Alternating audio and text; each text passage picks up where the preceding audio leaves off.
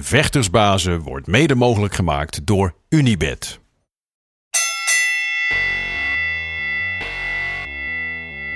Are you ready for Vectorsbazen?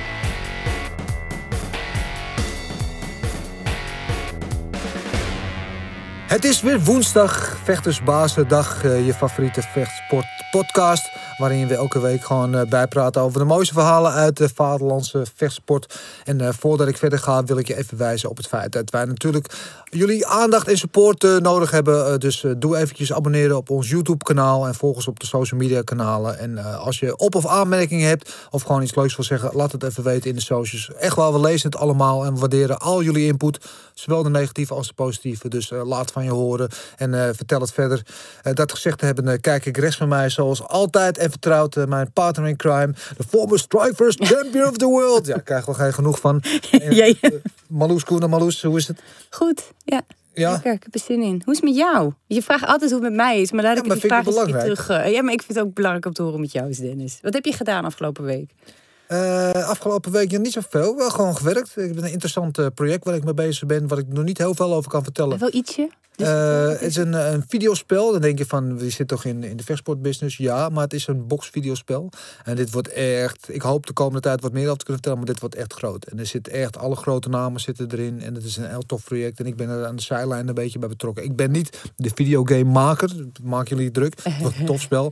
Maar ik ben een beetje bij de promotie en dergelijke eh, betrokken. En het is echt heel tof. Dus eh, ik hoop snel wat meer te kunnen laten zien. En dan gaan we er hier wel over hebben. Ja, maar, eh, leuk. Ja. Ja, maar laten we onze gast toe. Want we hebben echt, eh, ja, iemand ben ik ben heel blij dat hij hier is. Hij is heel snel, dat is zijn bijnaam, eh Vers Valdier. Het is ongelooflijk, hij is boksen met één oog, maar hij heeft alles heel goed in de gaten.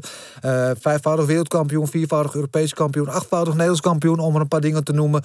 Maar doet nog veel meer dan dat. Hij werkt eh, met kwetsbare jeugd. eh, eh, hij doet aan agressieregulatie en, enzovoort, enzovoort. In ieder geval heel veel om over te praten. Ik heb het over de enige echte Valdier Shabari. Valdier, goed dat je er bent, man. Leuk, ja, zeker leuk dat ik er ben. Ik vind het fantastisch wat jullie doen, dus ik voel me ook vereerd om hier aanwezig te zijn. Top. Zei ik het een beetje goed? Eh, Ja, ja, geen gekke dingen in de introductie, mooi nog, zo. Nog niet. Eh, we be- beginnen elke podcast met dekking laag. Dat is ons onderdeel eh, waarin we je een aantal stellingen gaan voorleggen. Maar lekker snel reageren, niet te lang over nadenken. En dan kunnen we daar straks misschien nog even over verder praten. Als je nog interessante antwoorden hebt waarvan je zeggen van nou, die hadden we niet verwacht. Dus ben je er klaar voor? Ik ga mijn best doen. Dan gaan we het doen. Laten missen of laten slapen? Laten missen. Koning één oog of oogje toekijken? Oogje toekijken. Beast of the East of Best of the Rest? Beast of the East. Kameel of Cayenne? Kameel. Andy Sauer of Giorgio Petrosian? Petrosjan. Andy Sauer of Andy van der Meijden? En die van de meiden. Eh, repressie of clementie? Eerste. Repressie? Interessant. Ehm, beter brommen of geholpen worden in brummen? Brummen. Eh, coach of trainer? Coach. Onderschat of wel prima zo? Prima zo. Wel prima zo? Ja, ja dat laat meteen even op inhaken. Wel prima zo. Want ik heb het idee dat je door door veel mensen altijd wel een beetje ondersch- onderschat werd in wat jij kon. Je hebt natuurlijk een geweldige carrière gehad. Je hebt tegen de Who's Who gestaan. Eh, Alle, alle grote namen eh, heb je wel een keer tegenover je gehad. Heb het gevoel dat je bij het grote publiek soms een beetje onder de radar bent gebleven. Voel je dat zelf ook zo? Ja, waren wel jaren waarbij ik echt eh, aan het vlammen was. Zeg maar, waarbij ik eh, ja, al mijn partijen won. En nog net niet de kans kreeg om door te stromen naar grote organisaties. Ja. Dat was, is wel een frustrerende, frustrerende tijd geweest. Maar blijven trainen Ja. en blijven knokken. Heb je daar verklaring voor? Nee, in principe niet. Zelf niet. Misschien, eh, ik heb geen idee. Nee.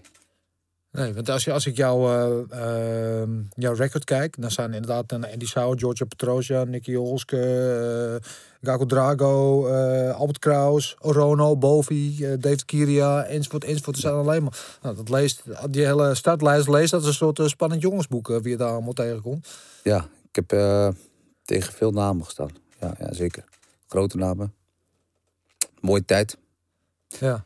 En Kijk terug, ik- hoe kijk je ja. terug op je carrière? Ja, wel tevreden. Wel zeker tevreden. Ik heb eh, 33 gestopt. Eigenlijk wel eh, toen, toen ik nog heel fit was. Echt sterk was nog. Ja. Eigenlijk had ik ook nog het gevoel van... Nu begin ik pas echt sterker te worden. ja. Dacht ik niet genoeg geweest. Waarom? Als je dat gevoel hebt dat je nu sterker begint te worden, het weet Ja, niet maar- doorpakken. Ja, maar ik had ook, ik had ook wat anders waar ik mijn, waar ik mijn passie, zeg maar, eh, kon, kon, kon weerleggen, kon, kon, hè, kon gebruiken en, en waar, ik, waar mijn kennis kon overdragen. En, en, en Wa- Was het de gym of was het het helpen van eh, kwetsbare kinderen? ja, beide, beide. Ik had eh, natuurlijk de sportschool, maar ik had ook gewoon daarnaast deed ik ook heel veel met jeugd. En, ja, ik weet niet. Ik, ik, dat is, mijn energie gaat er nu, nu meer naartoe, zeg maar. En, en ik geef al vanaf mijn achttiende geef ik al les. Dat deed ik dan eh, op een op iets lagere pitje dan nu. Eh, maar daar had ik wel heel veel energie uit. Waarom ben je op je achttiende begonnen met lesgeven? Want de meeste, hè, dan ben je feitelijk nog een tiener, die zijn bezig met zichzelf en hun eigen ontwikkeling. En jij ging al kennis doorgeven. Waarom? Ja, ehm, nou, mijn pad heb zo moeten, moeten zijn. Ehm, ik trainde toen destijds in Brummen, KB Brummen. Ik had toen de jeugd onder mijn hoede. Eh, en ja, ik maakte af en toe... eh, Hoeveel kids waren dat? nou, was toen nog niet zo heel erg populair. Ik denk 20, misschien 30 kids. En dat had je trainer gevraagd te gaan doen? Ja. En wat zei hij toen hij dat vroeg? Ja, ik, ik was toen net eh, was 18. Volgens mij was ik eind B, begin A-klassevechter. En ja, je moet er ook een beetje een gevoel bij hebben. Het is, eh, je moet ook om kunnen gaan met kinderen. En eh, op een of andere manier kan ik dat wel. Maar ik neem aan dat je een trainer iets in jou zag, Ja, waardoor jij die verantwoordelijkheid kreeg. Ja. Weet je ook wat dat was? Nee, het is ook het vertrouwde gevoel. Ik, ik ken het. en Makkelijk was toen een soort van een tweede vader voor mij. We bespraken veel dingen en het is zo gekomen zoals... zo- Ja, het is zo gegaan eigenlijk als ware van... Hey, wil jij die jeugd op gaan pakken? Lijkt je dat leuk? En ik heb het in eerste instantie samen gedaan. Eh, daarna heb ik het overgenomen. Was wel heel leuk. Ja, misschien één stapje terug om, om te komen bij waar we nu uitkomen, inderdaad. Want je werkt ook veel met, met, met kinderen die gepest worden, om ze zelfvertrouwen en, en dergelijke te geven. En je bent opgegroeid in Brummen, oosten van het land. Jullie zijn volgens mij bijna buren van elkaar. Jij uit Dat Oost. is wat je zegt. Het, is, het oosten is groter dan je denkt. Alle Amsterdammers denken dat alles wat buiten Amsterdam ligt op twee kilometer afstand. is niet zo. Zodra ik de de brug over ben, dan ben ik het buitenland hoor. praat over eh, Gelderland en Overijssel. Maar het is 30, ik heb het opgezocht, het is 30 kilometer bij elkaar vandaan. Dus- Ja. Boertjes is te veel. Oh, oké. De fiets, op de fiets is het veel.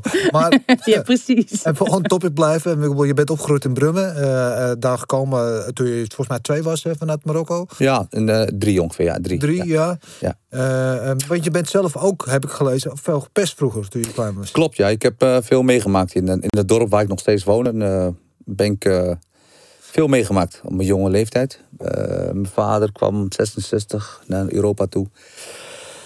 Ik ben ergens 83 kwamen wij naar Nederland toe, gelijk direct naar Brummen. Ja, daar waren allemaal vreemde gasten voor mij natuurlijk, hè. Ja, En ik was vreemde voor hun. Ja, voor wat, ook, wat ook logisch was natuurlijk. Waren jullie ook eerst de, een van de eerste Marokkaanse gezinnen die daar kwamen? ja, of waren de er eerste meer? en ook nog de enige. Oh, serieus? Ja, volgens mij nog één gezin, volgens mij. En dat that's it nu, momenteel. Voor de rest zijn wij de enige familie eh, ja, in Brummen. Kleine dorp. Dus ja, ik kan me ook, ja, als ik nu nog steeds met gasten praat. Van, eh, toen eh, toen eh, wij als gezin zeg maar, naar Nederland kwamen. Toen uh, het hele dorp wist waar we woonden. ja, En aan bekijken van wie zijn die, wie zijn het, weet je. Dus eh, ja. ja, nieuwsgierig natuurlijk. Wat voor herinneringen heb je daaraan? Ja, toen je wat ouder was, ik neem aan dat je niet zoveel herinneringen hebt Ja, toen je drie was. ja, toen moest ik wel over, leren overleven op straat. ja? Ja. Ja, ja, ja. Want en, en ehm, dus Marokkaans, dus daar natuurlijk anders dan aan de anderen. En je hebt natuurlijk ook wat met je oog, dat Ja. je vanaf kleins af aan. Dus je bent als kind dan ook al anders, toch? Ja, ja, ja. Ja. ik heb eh, mijn tweejarige leeftijd heb ik stok tegen mijn ogen gehad. Daarna kon ik er niks meer mee zien. Ehm, maar ik kan me dat helemaal niet meer herinneren. En op een gegeven moment eh, ja, naar Nederland gekomen. Veel mee gepest. Ik was klein, ik was dik.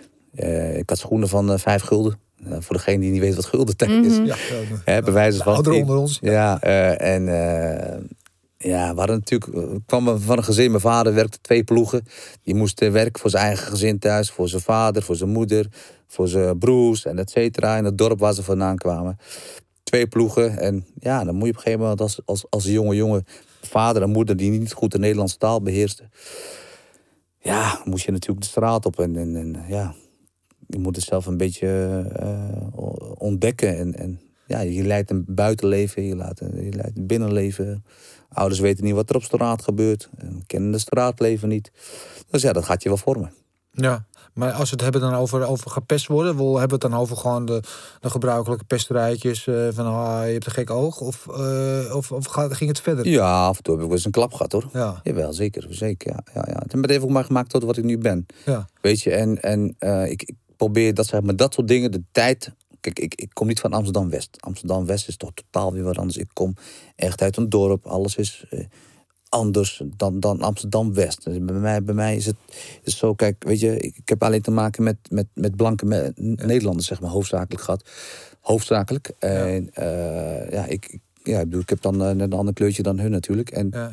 daar heb ik heel veel moeite mee gehad. ja. Dus je referentiekader is ook heel anders. Je Ja, in Hoe bedoel je, woont. je, je hebt er veel moeite mee gehad, sorry dat ik er doorheen. Ja, ik heb moeite mee gehad. Ik werd gewoon uit, uit, eh, uitgelachen, uitgescholden. Tot, tot aan eh het huisvuile buitenlander en, en van alles wat. Dus, dus, en het was misschien ook uit onzekerheid van die, van die gasten met wie ik toen destijds omging. En, en, en, maar het heeft mij wel gemaakt tot wat ik nu ben. En, en sterker gemaakt, mentaal sterker gemaakt. Is er ook een punt geweest waarop je je wel eh, bij die gemeenschap voelde? Dat je, je werd opgenomen in die gemeenschap? Ja, later pas. Was er, maar niet als kind. Nee. Dus als kind ben je eigenlijk altijd buitenstaander geweest. Ja, zeker. Ja. Wat doet dat met een mens? Dat kan iemand psychisch helemaal kapot maken. Zeker. Ja. Mm. Dus, eh, maar ik, ik, voor mij is het zeg maar, ik, heb het, ik draag datgene eh, over wat ik zelf meegemaakt heb. Mhm. Dus ik kan dingen plaatsen. Als ik met mensen praat en op bepaalde zaken, kan ik ze begrijpen. Terwijl een ander ze helemaal niet kan begrijpen. Dus, en, en eh, dat is wel weer het mooie.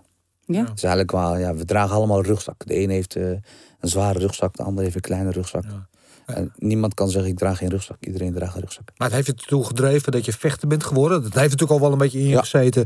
Ja, ja, ik ging, op, een gegeven moment ging, ja, op een gegeven moment ging ik ook op straat ging ik vechten. Ja. Vechten om, om, om, om eigenlijk om erbij te horen. Vechten om, om, ja, ik kon helemaal niet vechten.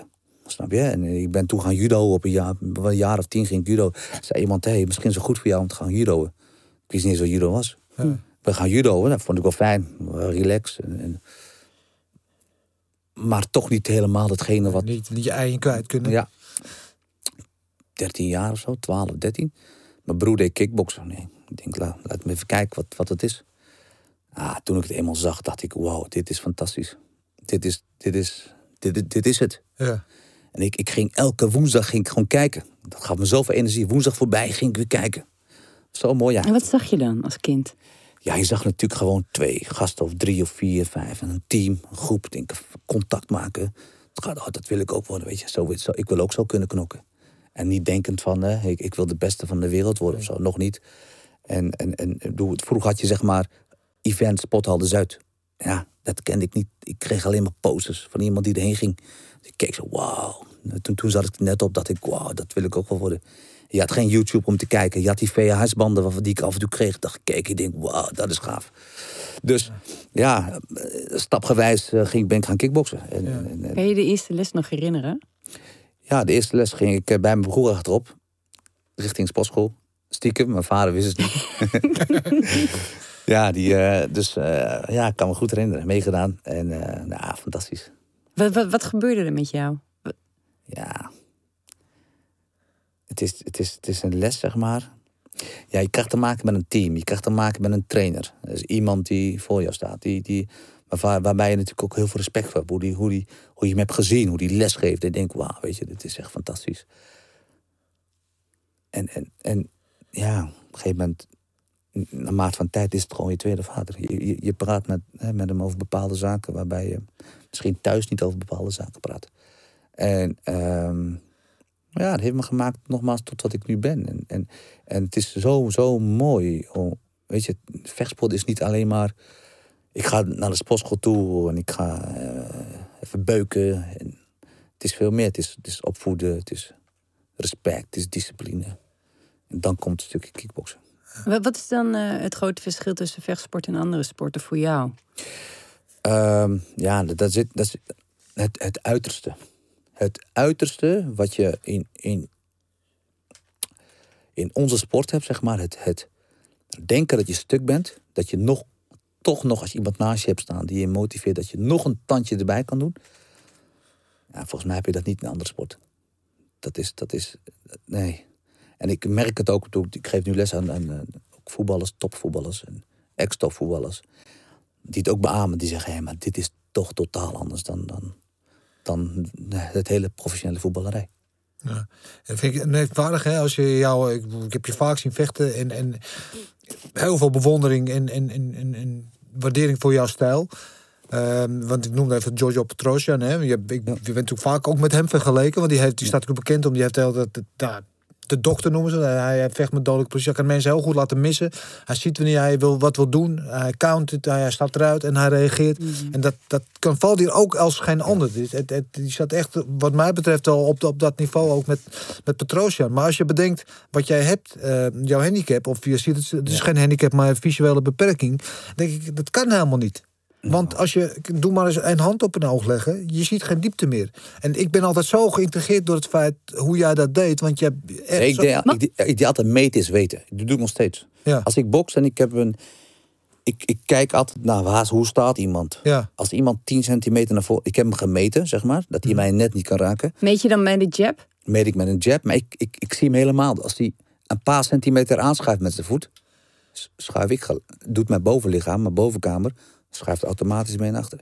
Dus ja, hij kan niet zijn arm niet opeens eh, drie meter eh, hebben. Dus, dus, dus je, je meet. Het spel is meten, meten is weten. Is het ook de reden waarom je vaak switcht van stance? Want ik, Ja.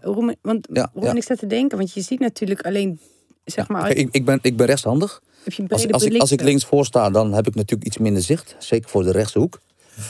Maar ja, die heeft mij natuurlijk gemaakt als een bewegelijke vechter. Hey. Rechts voor staan ook. Als ik rechts voor sta, heb ik alweer meer zicht. Dus, dus vandaar dat ik links en rechts voor mag staan. Automatisch. Het zit er helemaal ingesleten. Mijn stijl ook, bewegen. Ja. Laten missen. Wa- waarom moet ik contact maken? In het begin had ik heel veel moeite als ik, zeg maar... ehm lijf aan lijf gevecht was voor mij lastig in het begin. Ja, naarmate tijd oefenen. Soms pak ik gewoon een stoot en denk ik, ja, weet je, ik heb het niet eens gezien. Het is gewoon de feeling. Hoe, net zeggen, hoe heb je dat opgelost van als je dichterbij bent? Dus dat je die stance switch niet zo Ja, makkelijk feeling, je kijkt naar de ellebogen, je, je kijkt naar een heupbeweging en dan weet je dat het rechts komt. Dus het is, je kunt draaien. Ja, je gaat op een gegeven moment op andere dingen, andere Ja. punten letten. Dus eigenlijk omdat je minder zicht hebt, ben je beter gaan kijken. Ja, Ja. Ja. Maar het is wel mooi. Want dat, dat, ik, ik, misschien zeg, maak ik een hele rare vergelijking nu. Maar eh, eh, mensen bijvoorbeeld die blind zijn, die hebben vaak hele goede oren. Die ontwikkelen hun oren meer. Ja. Die ontwikkelen andere zintuigen. Ik en denk, dat ik denk bij mij de reflexen. Ja, Soms kijk ik een wedstrijd terug, denk ik, of, of, of maakt niet uit wat, soms een actie. Ik, ik, ik heb de actie niet eens gezien. Bijvoorbeeld tegen Nicky eh, kreeg ik eh, volgens mij, ik meen de laatste ronde, extra ronde was dat. De laatste ronde, volgens mij was het extra ronde. Ik kreeg een achterwaartse trap, maar volgens mij stond hij een meter van mij vandaan. ja, En een, een been is eh, anderhalf meter, zeg maar. ja. Ja, ik, ik zag hem pas op het laatste moment.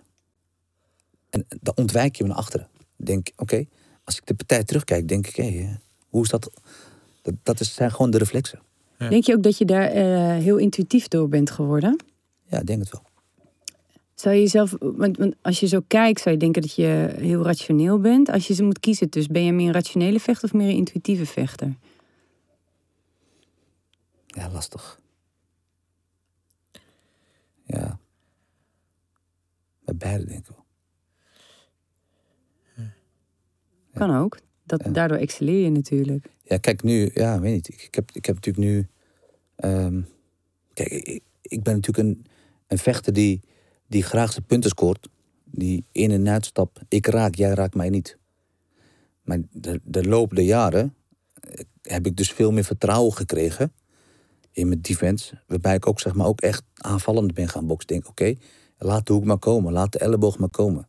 Ik, zo bijvoorbeeld, ik was een keertje in, in Schotland. Ik eh, vocht een, eh, een titelgevecht, Europees titelgevecht, Muay Thai. Ik kom daaraan en zo mooi, trainer.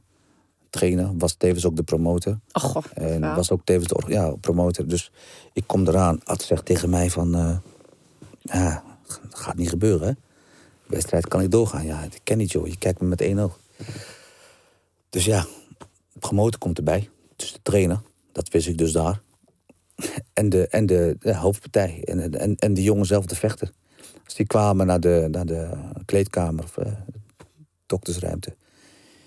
Nou ja, moet gewoon doorgaan, weet je wel. Dus ja, de hoofdpartij moet gewoon doorgaan. Maar wacht Dus even, is de- doorheen gedrukt, maar ze, ze waren zo... Ze gingen lachend weg. Want ze hadden denk ja, weet je, we gaan aanvallen alleen maar rechts. eh, wacht even, ze wisten toch al wie ze vroeger? Nee, in die tijd, in die tijd was het... Ja, was toch ik, had, ik had een invalpartij. Er- zou een Fransman tegen een Oh, schot vechten. Er zou een Fransman tegen een schot vechten in, die- in die tijd. Eh, en ik, ik ben toen, zeg maar, echt de laatste drie dagen ben ik Ja, opgeroepen. precies. Want ik dacht voor een titelpartij, zelfs in die tijd, zoek je wel even uit Nee, nee, nee. eh, wie er het was gaat echt komen. gewoon, ze zouden tegen een Fransman staan. Ja, ja. En zoeken, zoeken, laatste moment dat die partij niet doorging, kwamen ze bij mij terecht. Word je dan boos als mensen lachend Nee. weglopen? Of Ik denk vind het zo mooi. Ik "Fuck vind het jou"? zo mooi. Ja, ja, ja. Ja, die partij begon ook, hij kende me niet. Ja. Kijk, nu heb je tegenwoordig YouTube, je kan alles Mhm. zien. Maar het was toen de tijd niet, hè. Ja, I know. En, en, en, en ja, hij, viel, hij viel alleen rechts aan.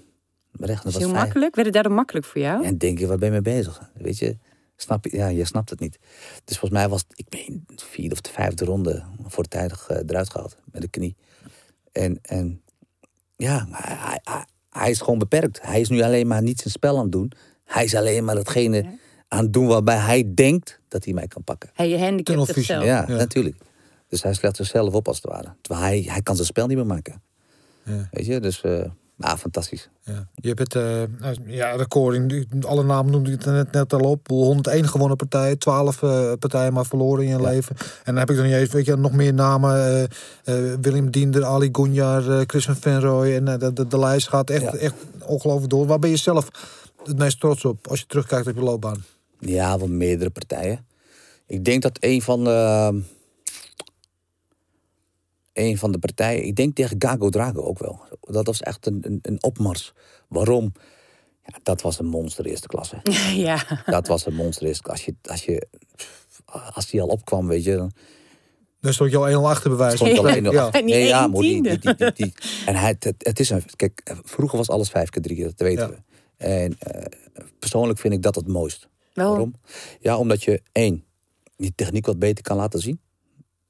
Twee, als je begint te rouwdouwen eerste ronde, tweede ronde, heb je een probleem in de derde, vierde, vijfde ronde. Ja. Dus je moet het wat inzichtelijker gaan bekijken. En je moet gewoon fit zijn. Ben je niet fit, heb je een probleem. Ja. Dus Waarom alle- eh, moest het hetzelfde wat jij nu zegt? En ehm, waarom vind je dat je dan je technieken beter kunt laten zien? Kun je dat uitleggen? ja, vergelijk het met een, eh, met een, een nieuwelingenpartij. Ja, misschien overdreven vergelijking, maar als je een nieuwelingenpartij hebt, heb je drie rondes van anderhalve minuut. Als je dat soort jongens, een nieuwelingenpartij, als je ze drie keer drie laat vechten, je krijgt een totaal andere wedstrijd dan drie keer anderhalf minuut. Ze moeten in anderhalf minuut moeten ze rouw douwen. Da, da, da, da, da, da. Gaan werken, werken, werken, werken. Ik denk, ja, het ziet er niet eens uit. Nee. En, en, en bij, bij, als je de eerste ronde verloren hebt, omdat iemand net agressiever is dan jou, omdat iemand naar voren loopt Net te beuken. wakker is. Maar wacht even, dus, eh, dat ik het begrijp, daarom vraag ik het. Ehm, een mooie techniek heeft tijd nodig, dat is wat je zegt? Nee, ja, een, een, een mooie kickbokstechniek heeft, heeft rondes nodig. Wel, ik, kun je me dit nog iets Ja. meer uitleggen? Dat ik Ja, snap zeker, wat je zeker. bedoelt, zeg? Kijk, ehm, de, de, als we kijken naar de, de techniek hedendaags, ze zijn op alle fronten zijn ze echt wel vooruit gegaan. Er zijn mensen die zeggen van, ze zijn niet vooruit gegaan. Ze zijn echt wel vooruit gegaan. De bokstechniek wordt beter, de trappen worden mooier, et cetera. Ehm, De basistechniek is meer ontwikkeld op ja, een hoog ik niveau. vind dat wel als ik zo zie, denk ik, hé, zeker. De, de, de, de mensen die het, eh, de, de basis erin hebben gegooid en een beetje bij beetje uitgebreid, ja, het is een feit. Maar doordat ze dus drie keer drie hebben gedaan, moet het spectaculair. eh, ja, en als je dan Tempo omhoog. tempo omhoog, maar als je twee vechters hebt van dezelfde stijl, Ja. dan kun je een beukpartij eerste, krijgen, eerste klas krijgen. Ik denk, wauw, wat een beukpartij. Maar ga je kijken van, was het technisch heel mooi? Nee, dat zag er niet uit. Dus je zegt dus door de, door de snelheid verlies je schoonheid in de techniek. Ja. Nou ja, ik denk dat er- dat is natuurlijk wel een punt in. Want ook, je ziet het nu ook nog wel in, in wedstrijden. Als je bijvoorbeeld in MMA kijkt, waar wedstrijden natuurlijk langer duren. eh, en, en, als je dan vijf keer vijf wedstrijden hebt. Dan zie je soms vechters. Weet je, als het niveau vrij dicht bij elkaar is. eh, eh, over twee of drie ronden blijft dat vrij dicht bij elkaar. Maar hoe lang de wedstrijd duurt. zuren. Je, Ja. je gaat op een gegeven moment ben je in de derde, vierde ronde. Ben je niet fit? En je bent gespannen bezig. Precies. Je hebt gespannen vechters die alleen maar die, die knijpen in de vuisten, die, die willen knokken. Ja, maar na drie rondes, hoe fit je ook bent, je gaat verzuren. Nee, maar ik heb het niet over de fitheid. Ik vind het gewoon interessant hoe jij dat... dat daarom een stuk zo Ja, maar graven. mensen, mensen, kijk, een, heel simpel actie. Kijk, als jij bijvoorbeeld een, een linkse directe krijgt en je wil gaan crossen. Je wilt, je wilt eroverheen, simpel. In de eerste ronde is iemand gewoon nog fit. Dan is de kans dat je die cross maakt, tenzij iemand helemaal open staat, overdreven. Maar de, de jab die komt ook snel weer terug, omdat iemand nog fit is. Maar naarmate de wedstrijd vordert, ja, de benen worden wat verzuurder, de armen worden wat verzuurder. Dus, dus die jab die komt langzamer terug, waarbij je nog meer dingen kunt laten zien. Dus het wordt echt veel meer een spel. Het wordt veel meer een game. Waarbij je echt zeg maar kunt knieën, kunt clinchen. Kunt, het is, het is Oké, maar dan zeg je dus eigenlijk de schoonheid zit hem in variatie Ja, vind ik wel. en niet zozeer in de uitvoering van de techniek. Want je zou ook, ik ben advocaat van duivel hier, hè? Ja, ja. Je zou kunnen zeggen, als je maar zo weinig rondes hebt en je zorgt ervoor dat je cardio gewoon top is, dan kun je heel snel hele mooie technieken uitvoeren. Waarom zou snelheid ervoor Cardio kan zorgen? ook heel veel verbloemen. hè? Wacht even, nee, maar waarom zou snelheid ervoor, ja, maar als je gewoon een topvechter bent, waarom zou snelheid ervoor zorgen dat je minder mooi vecht? Want snelheid zorgt er ook voor dat je iemand er makkelijker uitslaat of trapt. Want dat doe je niet met de trage Nee, trap. maar dat is, is ook zo. Het is gewoon even een is, denkoefening. is natuurlijk ook zo. Ik snap wel wat je bedoelt. Maar je kunt in vijf ronden veel meer laten zien. In vijf ronden kun je, want je kunt de, de eerste ronde kun je een beetje kun je de partij kijken. En nu moet je rouwdouwen. En hoe vaak zie je in een gevecht dat iemand, dat iemand hier begint en de ander hier begint. Ja? En dan zie je op een gegeven moment dit gebeuren in een gevecht. Dat zie je wat gebeuren. Ja. Bam. Dus, Dus- het is je arsenaal aan technieken die je over vijf rondes kunt tentoonspreiden. En dat lukt Ja. niet in drie rondes. En dat heeft eigenlijk niet zozeer met de snelheid te maken. Terwijl je met snelheid, wat jij zegt Dennis, Mhm. wel het gebrek aan techniek kunt verbloemen. Ja, drie ronden. Kijk, drie ronden. Met iedereen die een beetje traint, over het algemeen houdt drie rondjes wel vol. Mhm. Maar Maar na twee, dat... als, je, als je twee rondes op naam hebt gezet, dan kun je de derde ronde rondbewegen. Kun je bewegen, heb je al gewonnen. Ja. Snap je? En, en, Ik snap helemaal wat je zegt, Ja. ik vind het gewoon leuk om hierover na te denken. Van, wat- dit en- uit te en- pluizen. En, en het kan. En, en mijn, ik heb niet zoveel eh, eh, partijen voortijdig beslist. Ongeveer een kwart. Volgens mij even uit mijn hoofd. eh 27, 28, ik weet niet meer precies. Ehm, maar dat is allemaal gebeurd, hoofdzakelijk, in de vierde, vijfde ronde. In de vierde, want ja, je trekt iemand leeg, je gaat lichaam boksen, je gaat een voorwaartse trap geven, je trekt zijn batterij leeg. Eerste ronde verloren. Of misschien net gewonnen. Oké, hij gaat naar de hoek. Ik kom terug. Ik herstel weer. Mijn hartslag is weer op 120. Zijn hartslag is op 140. Kom terug. We gaan de partij beginnen. Ja? Hij gaat weer terug naar de hoek. Hij komt terug uit de hoek. Hij is minder fit nu. Zijn hartslag staat op 150. Ik ben fit. Hartslag 120, 130. Hé, hey, ik begin fris. Hij heeft nu problemen. Dus die derde ronde begint al te komen. Dan krijg je een vierde, dan krijg je een vijfde. That's the game. Kan je, kan je een partij terughalen waarbij je zo'n omslagpunt had? Dat je dat zegt, oké, ik ben nog fris, hij gaat al... eh, Ik was altijd wel fris. wat Ik was, al- ik was altijd Ja. fris. Oh, nou, en is er nog een speciale wedstrijd waarbij je dat had? Wat je Ja, nu als zoals tegen Gago Drago bijvoorbeeld. Ja. Dat is echt de vijf ronden van drie minuten. De, de tempo lag, ja, het is natuurlijk, het was een beest, de eerste klas. Hij gaat er gelijk in. En ik, één, ik, moest, ik wist van mezelf. Één, ik moet fit zijn, 100, ik, fitter dan am, al, am andere partijen. Dus twee, hij werkt gewoon buitenlangs. Alles wat hij deed, is rond. Of het nou een achterwaartse trap is, of het nou een stoot is, of het nou een trap is, alles is buitenlangs. Waarom? He- Heb je daar een idee bij waarom die dat zo Ja, omdat het een bouw is. We werken heel veel hier. Er zijn ze partijen, zo vecht hij hoofdzakelijk. En, en hij kan niet achteruit boksen. Dus voor mij was het oké, streep, streep, streep. Wat kan hij wel, wat kan hij niet. Ja, en dan ga je op een gegeven moment ga je denken, oké, mijn partij is zoveel mogelijk vooruit. Zoveel mogelijk strakke stoten. Recht binnendoor. Als je dat inslijt met trainen, en je slijt het erin. En ja, dan ga je er stapgewijs ga je er doorheen. Ga je er overheen. Op een gegeven moment groei je in de partij. En dan En- kun je en- misschien een keer dit krijgen, maar dan ga je weer. En kan je nog herinneren in welk punt in de partij dat je dacht, oké, nu, nu begint hij te breken? Einde eerste ronde wel, ja. Toen al? Ja, ja, ja. Toen Hoe, hoe zag je dat? Of Ja, je dat gewoon, hij, hij miste. Hij miste, hij, hij miste de partij. En ik dacht, ik ging terug naar de hoek. Ik denk, nou, heerlijk. Ik voelde me goed, weet je. Ja, ik voel me altijd wel goed in de kleedkamer, hoor. Dat is het niet. Ik, ik ga altijd gewoon met... eh, soms ga ik met een hasslag van, eh, weet ik veel... Net of ik, eh, net of ik naar bed ga of zo, lijkt het. Ram, Ram Dekker zat dat ook altijd. Hè? Die zei van, nou, die had het gevoel alsof hij gewoon naar de kapper ging op een gegeven moment. Ah, Heb jij dat... aan- Je hebt meer dan 100 partijen gevochten. Had je dat bij partij 10 ook al? Ja. ja, in het begin niet. In het begin, maar later heb je ervaring. In het begin niet. In het begin had je wel echt wel spanning, weet je wel. Maar toen ik A-klasse was, B-A-klasse... Hoeveel had je dit toen gedaan? Ik heb eh, echt begin vier, eh, drie, ik moet zeggen drie winnende nieuweling. Eh mijn trainer zei, oké, we gaan naar de C-klasse. Ehm, volgens mij heb ik vijf of zes C-partijen gewonnen. Ging ik verder naar de B-klasse. Ik heb echt zes of zeven B-partijen gewonnen. Ik zat volgens mij, als ik me niet vergis, mijn 21ste partij was mijn eerste A-partij. En dat was het moment dat toen je de eerste partij op A vocht, toen was jou relaxed? Of ik relaxed was? Ja, dat je gewoon ja, je redelijk relaxed. Ja, dat moet ik ook eerlijk zeggen. Ik was mijn, volgens mij derde partij, derde A-partij. Vocht ik tegen eh, die partij, die vergeet ik nooit trouwens. Oh, leuk, vertel. Ja, Daar dat- houden we tijdens- van. hè, Dat is mooi. Dat is echt een partij dat ik denk... Ik vocht toen heel veel... eh, in de Rijnal had je vroeger de, K- de, de K1. Dat was eh, Ja. de Rijnal, 5000 man. Dat jouw Hasselaar. Charles Hasselaar, organisatie promotor. En super gaaf events. Ja. Was ik bij ook. Ja, ik moet vechten tegen iemand. Tegen wie? Marcel Dominik. Die, die, die naam, Mas, naam komt me zo bekend voor. Ik weet het niet. Ik ben nooit naar Spot al Zuid geweest. Daar vocht hij altijd. Ik weet wel, een maat van mij, die er altijd heen ging, die nam altijd posters voor mij mee. Dus toen ik 13, 14 was, hing ik alles in mijn kamer. Ik de hele wand gewoon met posters. Ik denk, oh, dat wil ik ook worden. Dat wil ik ook worden. Dus, maar ja, naarmate je wel ouder bent, posters, gooi je op, en die gaan de kast in. En wegingdag. Weging, hij stond voor mij. Ik denk, dat is die gast, volgens mij. Voor mij 72 partijen gevochten. Kan ik me goed herinneren, hè? 72, 60 gewonnen. 48 op knockout. Aardig. En die hing boven mijn bed. Wist ik nog niet. Oh, oh, oké. Oh. Mijn hartslag ging wat hoog. Ik denk, oh, oh. Ja. Ik had volgens mij 3, 24 partijen gevochten. Dat was net A-klasse. Ik denk, oké. Ik naar huis. De kast in.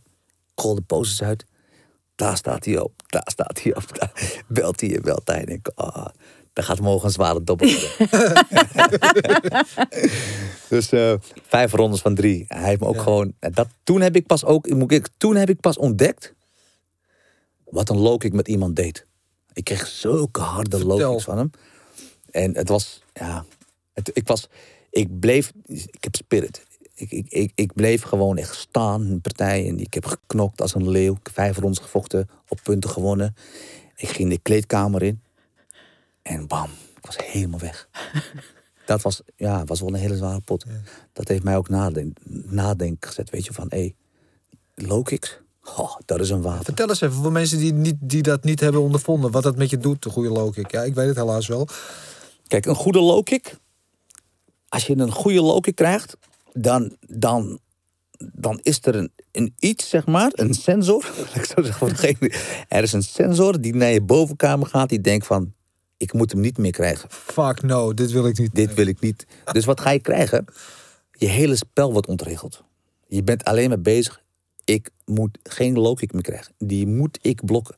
Ik wil niet nog een keer zo'n harde low kick. Dus waar ben je nou mee bezig? Ben je niet meer met jouw spel bezig? Dan ben je met het spel van jouw tegenstander bezig. En, en een low kick is... En ja, nogmaals, over vijf rondes. Hey, dat is een andere koek dan drie rondes. Je, je, je kan, het is heel lastig om iemand eruit te halen. Nou, dat kan natuurlijk wel. Dat zie je nog steeds wel, af en toe. Maar je ziet het wel minder gebeuren. En, en, en dat komt, heeft te maken met die drie rondes. En dan zie je natuurlijk dat, dat, dat de low kicks minder worden gemaakt. Het is alleen maar hoofdzakelijk bokswerk. Weet je wel? En, en, en ja, moet wel, want je kan een ronde verliezen. Het gaat allemaal zo snel. En, en Weet, je nog, eh, weet je nog hoe je de volgende dag wakker werd? Daarna? ik liep helemaal krom. Ja, ik liep helemaal krom. Zeker. Ik liep achterwaarts de trap af. ja. En toen dacht je, nou, weet je wat? Ik stop met kickboksen, ik ga lekker tennissen. Nee. Nee, nee, dat niet, dat niet. Dat niet, maar eh, ik heb, eh, nee, ik heb, eh, nee, dat heeft me wel gemaakt tot wat ik ben hoor. Echt, het- wat betreft de, de, de discipline en, en, en strijden. Een paar dagen later was ik weer aan het trainen. Dus het is, elke wedstrijd, als ik zaterdag, zaterdag een pot had, ja, in de meeste gevallen had ik wel geen blessures, moet ik ook eerlijk zeggen hoor. Maar dan was ik de volgende dag alweer bezig. Of joggen, of uitlopen. Of... Maandag stond ik weer in de dojo. En maar je zei net in het begin van, eh, eh, ik ben eigenlijk op mijn hoogtepunt gestopt. Op het moment dat ik mezelf steeds sterker voelde worden, ben ik gestopt. Dus voor de meeste vechters is dat natuurlijk het grootste probleem. Of om op tijd te stoppen, of eh, om gestopt te blijven. Want heel veel Ja. vechters die zie je stoppen en die komen terug. En dan loopt het heel vaak slecht af. Jij zegt, ik ben op, op, eigenlijk op mijn sterkste moment ben ik gestopt. Hoe vaak heb je overwogen om terug te komen? Ja, elke gala. Elk event, als ik, of als ik wat zie, of ik zie Glory op tv, denk ik, ik, ik zie, ik zie partijen dat ik denk, ah, kom op. Dat kan beter. Ik kan beter denken, ah, als ik, als ik een half jaar train, dan pak ik hem. Hè, gevoel, hè? Maar de volgende dag, nee. nee, toch wel niet. Nee, maar- Want je moet natuurlijk weten wat het is. Het is niet alleen maar het gevecht, hè. Het gevecht is natuurlijk... Kijk, het is natuurlijk wel een niveau om, dat, hè, om- om daar weer heen te gaan. Is het natuurlijk De weg je eetpatroon, trainen, je leven eh, aanpassen. Alles aanpassen. Ik heb nu drie prachtige kinderen, de vierde op komst. Dus, Oh. weet je, dus ja, dat is, eh, dat is eh, mooier dan dit. Ja, maar en, dan kijk ik even naar jullie allebei. Want is dat iets. Want alle vechters hebben dit volgens mij. Die kriebel die gaat volgens mij nooit meer uit je. Als Nee. het helemaal in je zit, dan raak je het dat niet meer kwijt. Of ik kijk nou van naar jou ook, Molly. Ja, maar ik mijn lichaam zo de vernieling in geholpen. Bij mij is het eh, anders. Maar je blijft in je hoofd altijd te vechten. Maar ik krijg nog Ja, maar dat is de rationele kant voor jou. Die weet dat het niet meer kan. Nou, Oké, ik krijg nog eens verzoek of ik bijvoorbeeld bare knuckle wil doen. Dat- Ja, ja, laatst weer één. Maar daar ga ik natuurlijk niet op in. Maar ehm, ja, ik, krijg, ik word nog wel eens gepolst. eh, Ja. Heel subtiel doen mensen. En dan, eh, ja, ik kan nu wel gewoon flink cashje ermee. Dus dat is ook wel lekker. Ja. Maar ik ga het gewoon niet doen. Want er zijn, en ik, dat vind ik zo leuk aan jou ook. Hè? En dan ook met andere vechters die hier op de bank zitten. Zoals een Moese bijvoorbeeld. Die de echte martial artists, die willen hun kennis doorgeven aan een volgende generatie. En op welk niveau dan ook. Of, je, eh, of, of welke doelgroep dan ook. Of je dat nou gaat doen met kinderen. Of, nou, ik, ik vind het altijd heel interessant om mensen hun, te helpen hun kracht te leren ontdekken. Hè, te her- en herkennen. En ik denk dat het ook een heel groot gedeelte ego is. Op het moment dat je nog vecht, dan, vind, dan kom je op een verjaardag en iedereen wil alles van je weten. Op het moment dat je niet meer vecht, gaan die geld dingen veranderen. Ja. Dus het is denk ik een kwestie van ego. En het ego moet je zo klein mogelijk proberen te houden. Maar ja, stiekem, ik denk altijd, als het moet, kan mama nog een minuutje knokken hoor.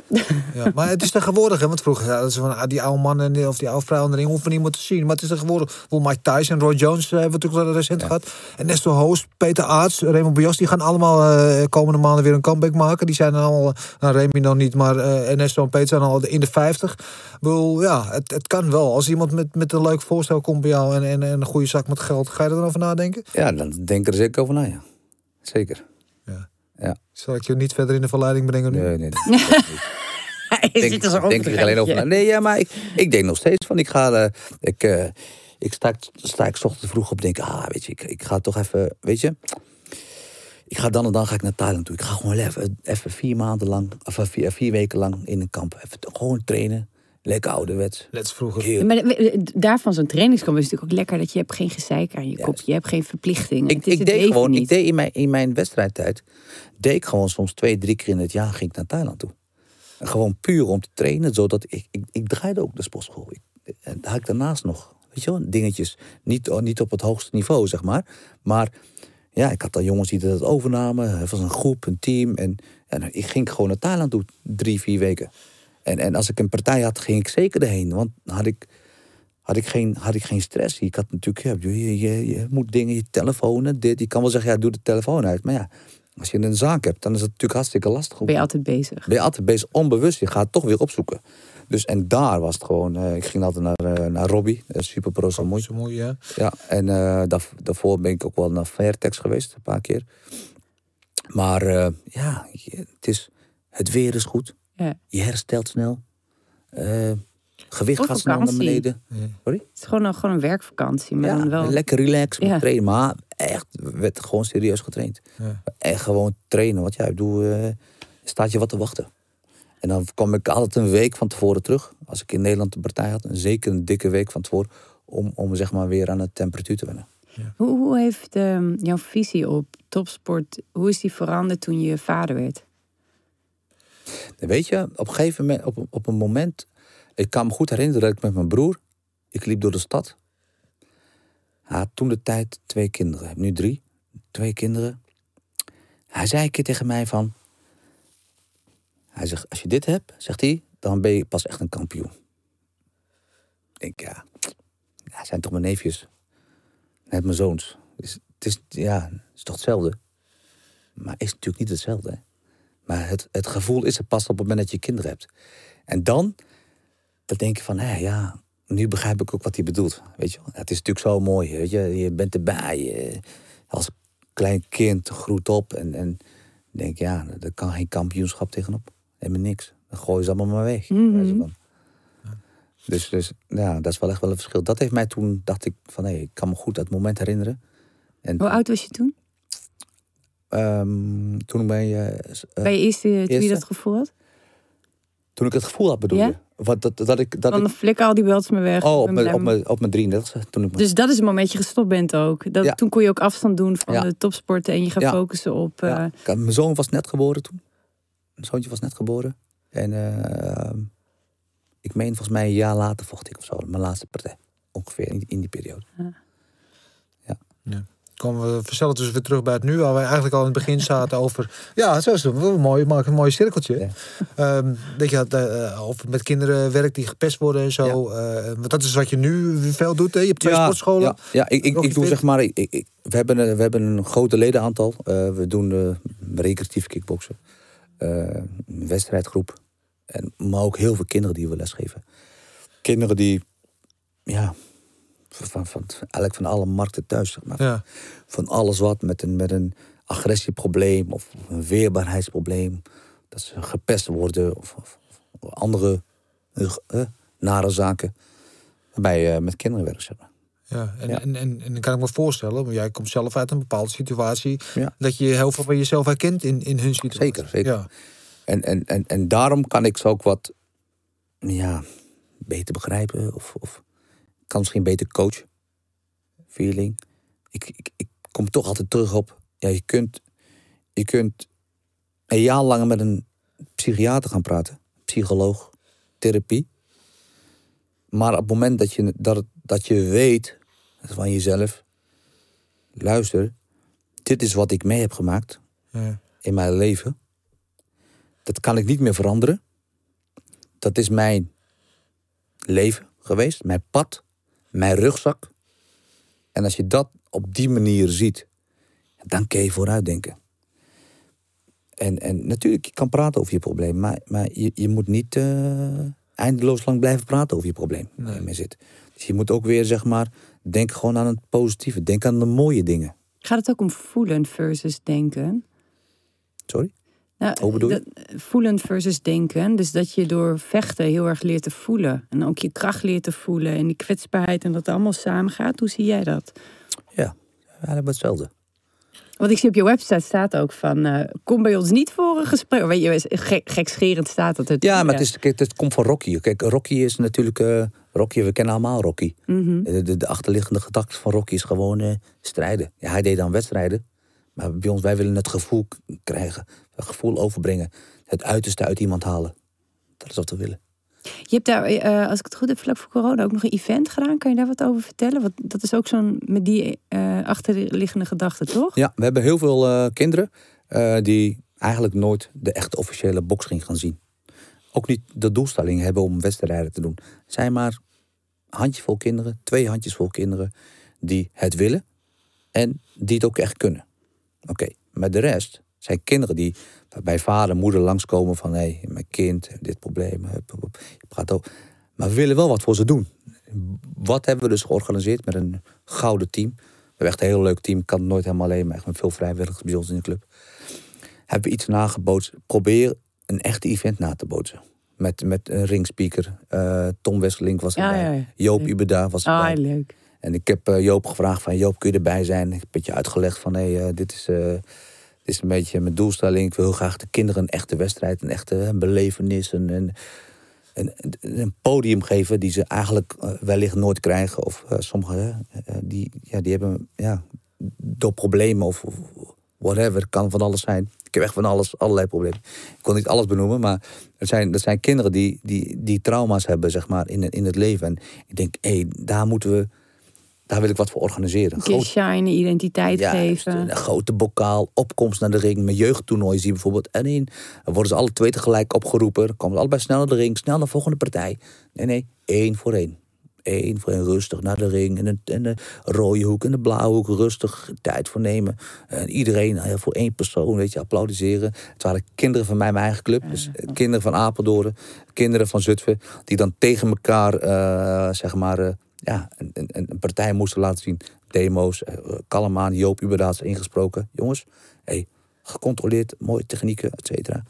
Maar ja, dat gaat natuurlijk wel eh, emoties en Ja. spel. En dit, allebei winnaars natuurlijk. En fantastisch. Ah, wat een goed idee. Ja. Ja. Alleen maar winnen. Ja, Alleen wat, zie je met, wat zie je met die kinderen? Wel, ehm, die zegt, krijgt zelfvertrouwen. Ach, dat is een beeld, zo, die, die, wat, wat denk je van zo'n bokaal? Die, Ja, Ja. die, die, dat is die bewijs. staat daar gewoon eh, op, de, op de te- televisie bij wijze van. Of, of in een kast naast de tv of op de kamer.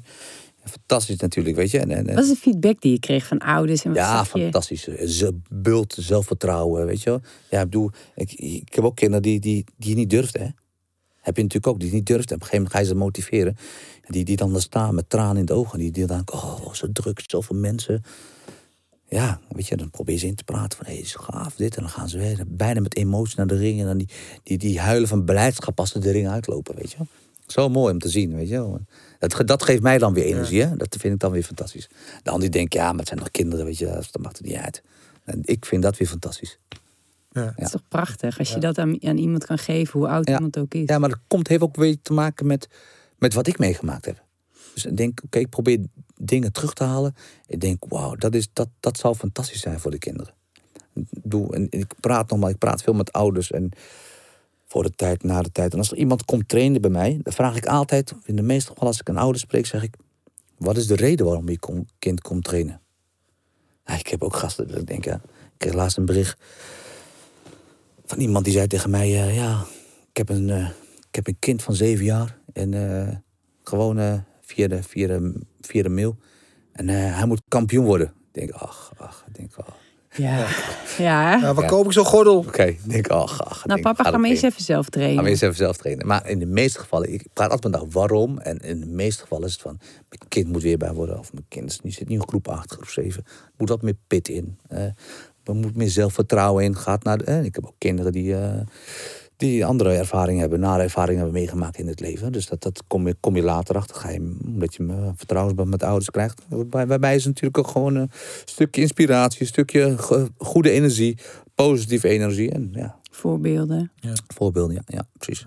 Ja, dat is de ene kant van het verhaal. Je doet ook nog inderdaad wat je zei met eh, agressieregulatie. Dan heb je eh, jongeren met, met problemen. Met jongeren Ja. die dus met enkelbandjes die terugkomen uit eh, Ook, ja, hebben we ook gehad. Ja, ja, ja. Van alles is heel breed. Die jongens die eh, huisvesting eh, regelen. Dat wordt, wordt dan vanuit een zorgbedrijf met wie we samenwerken. Een stukje dagbesteding doen we dan.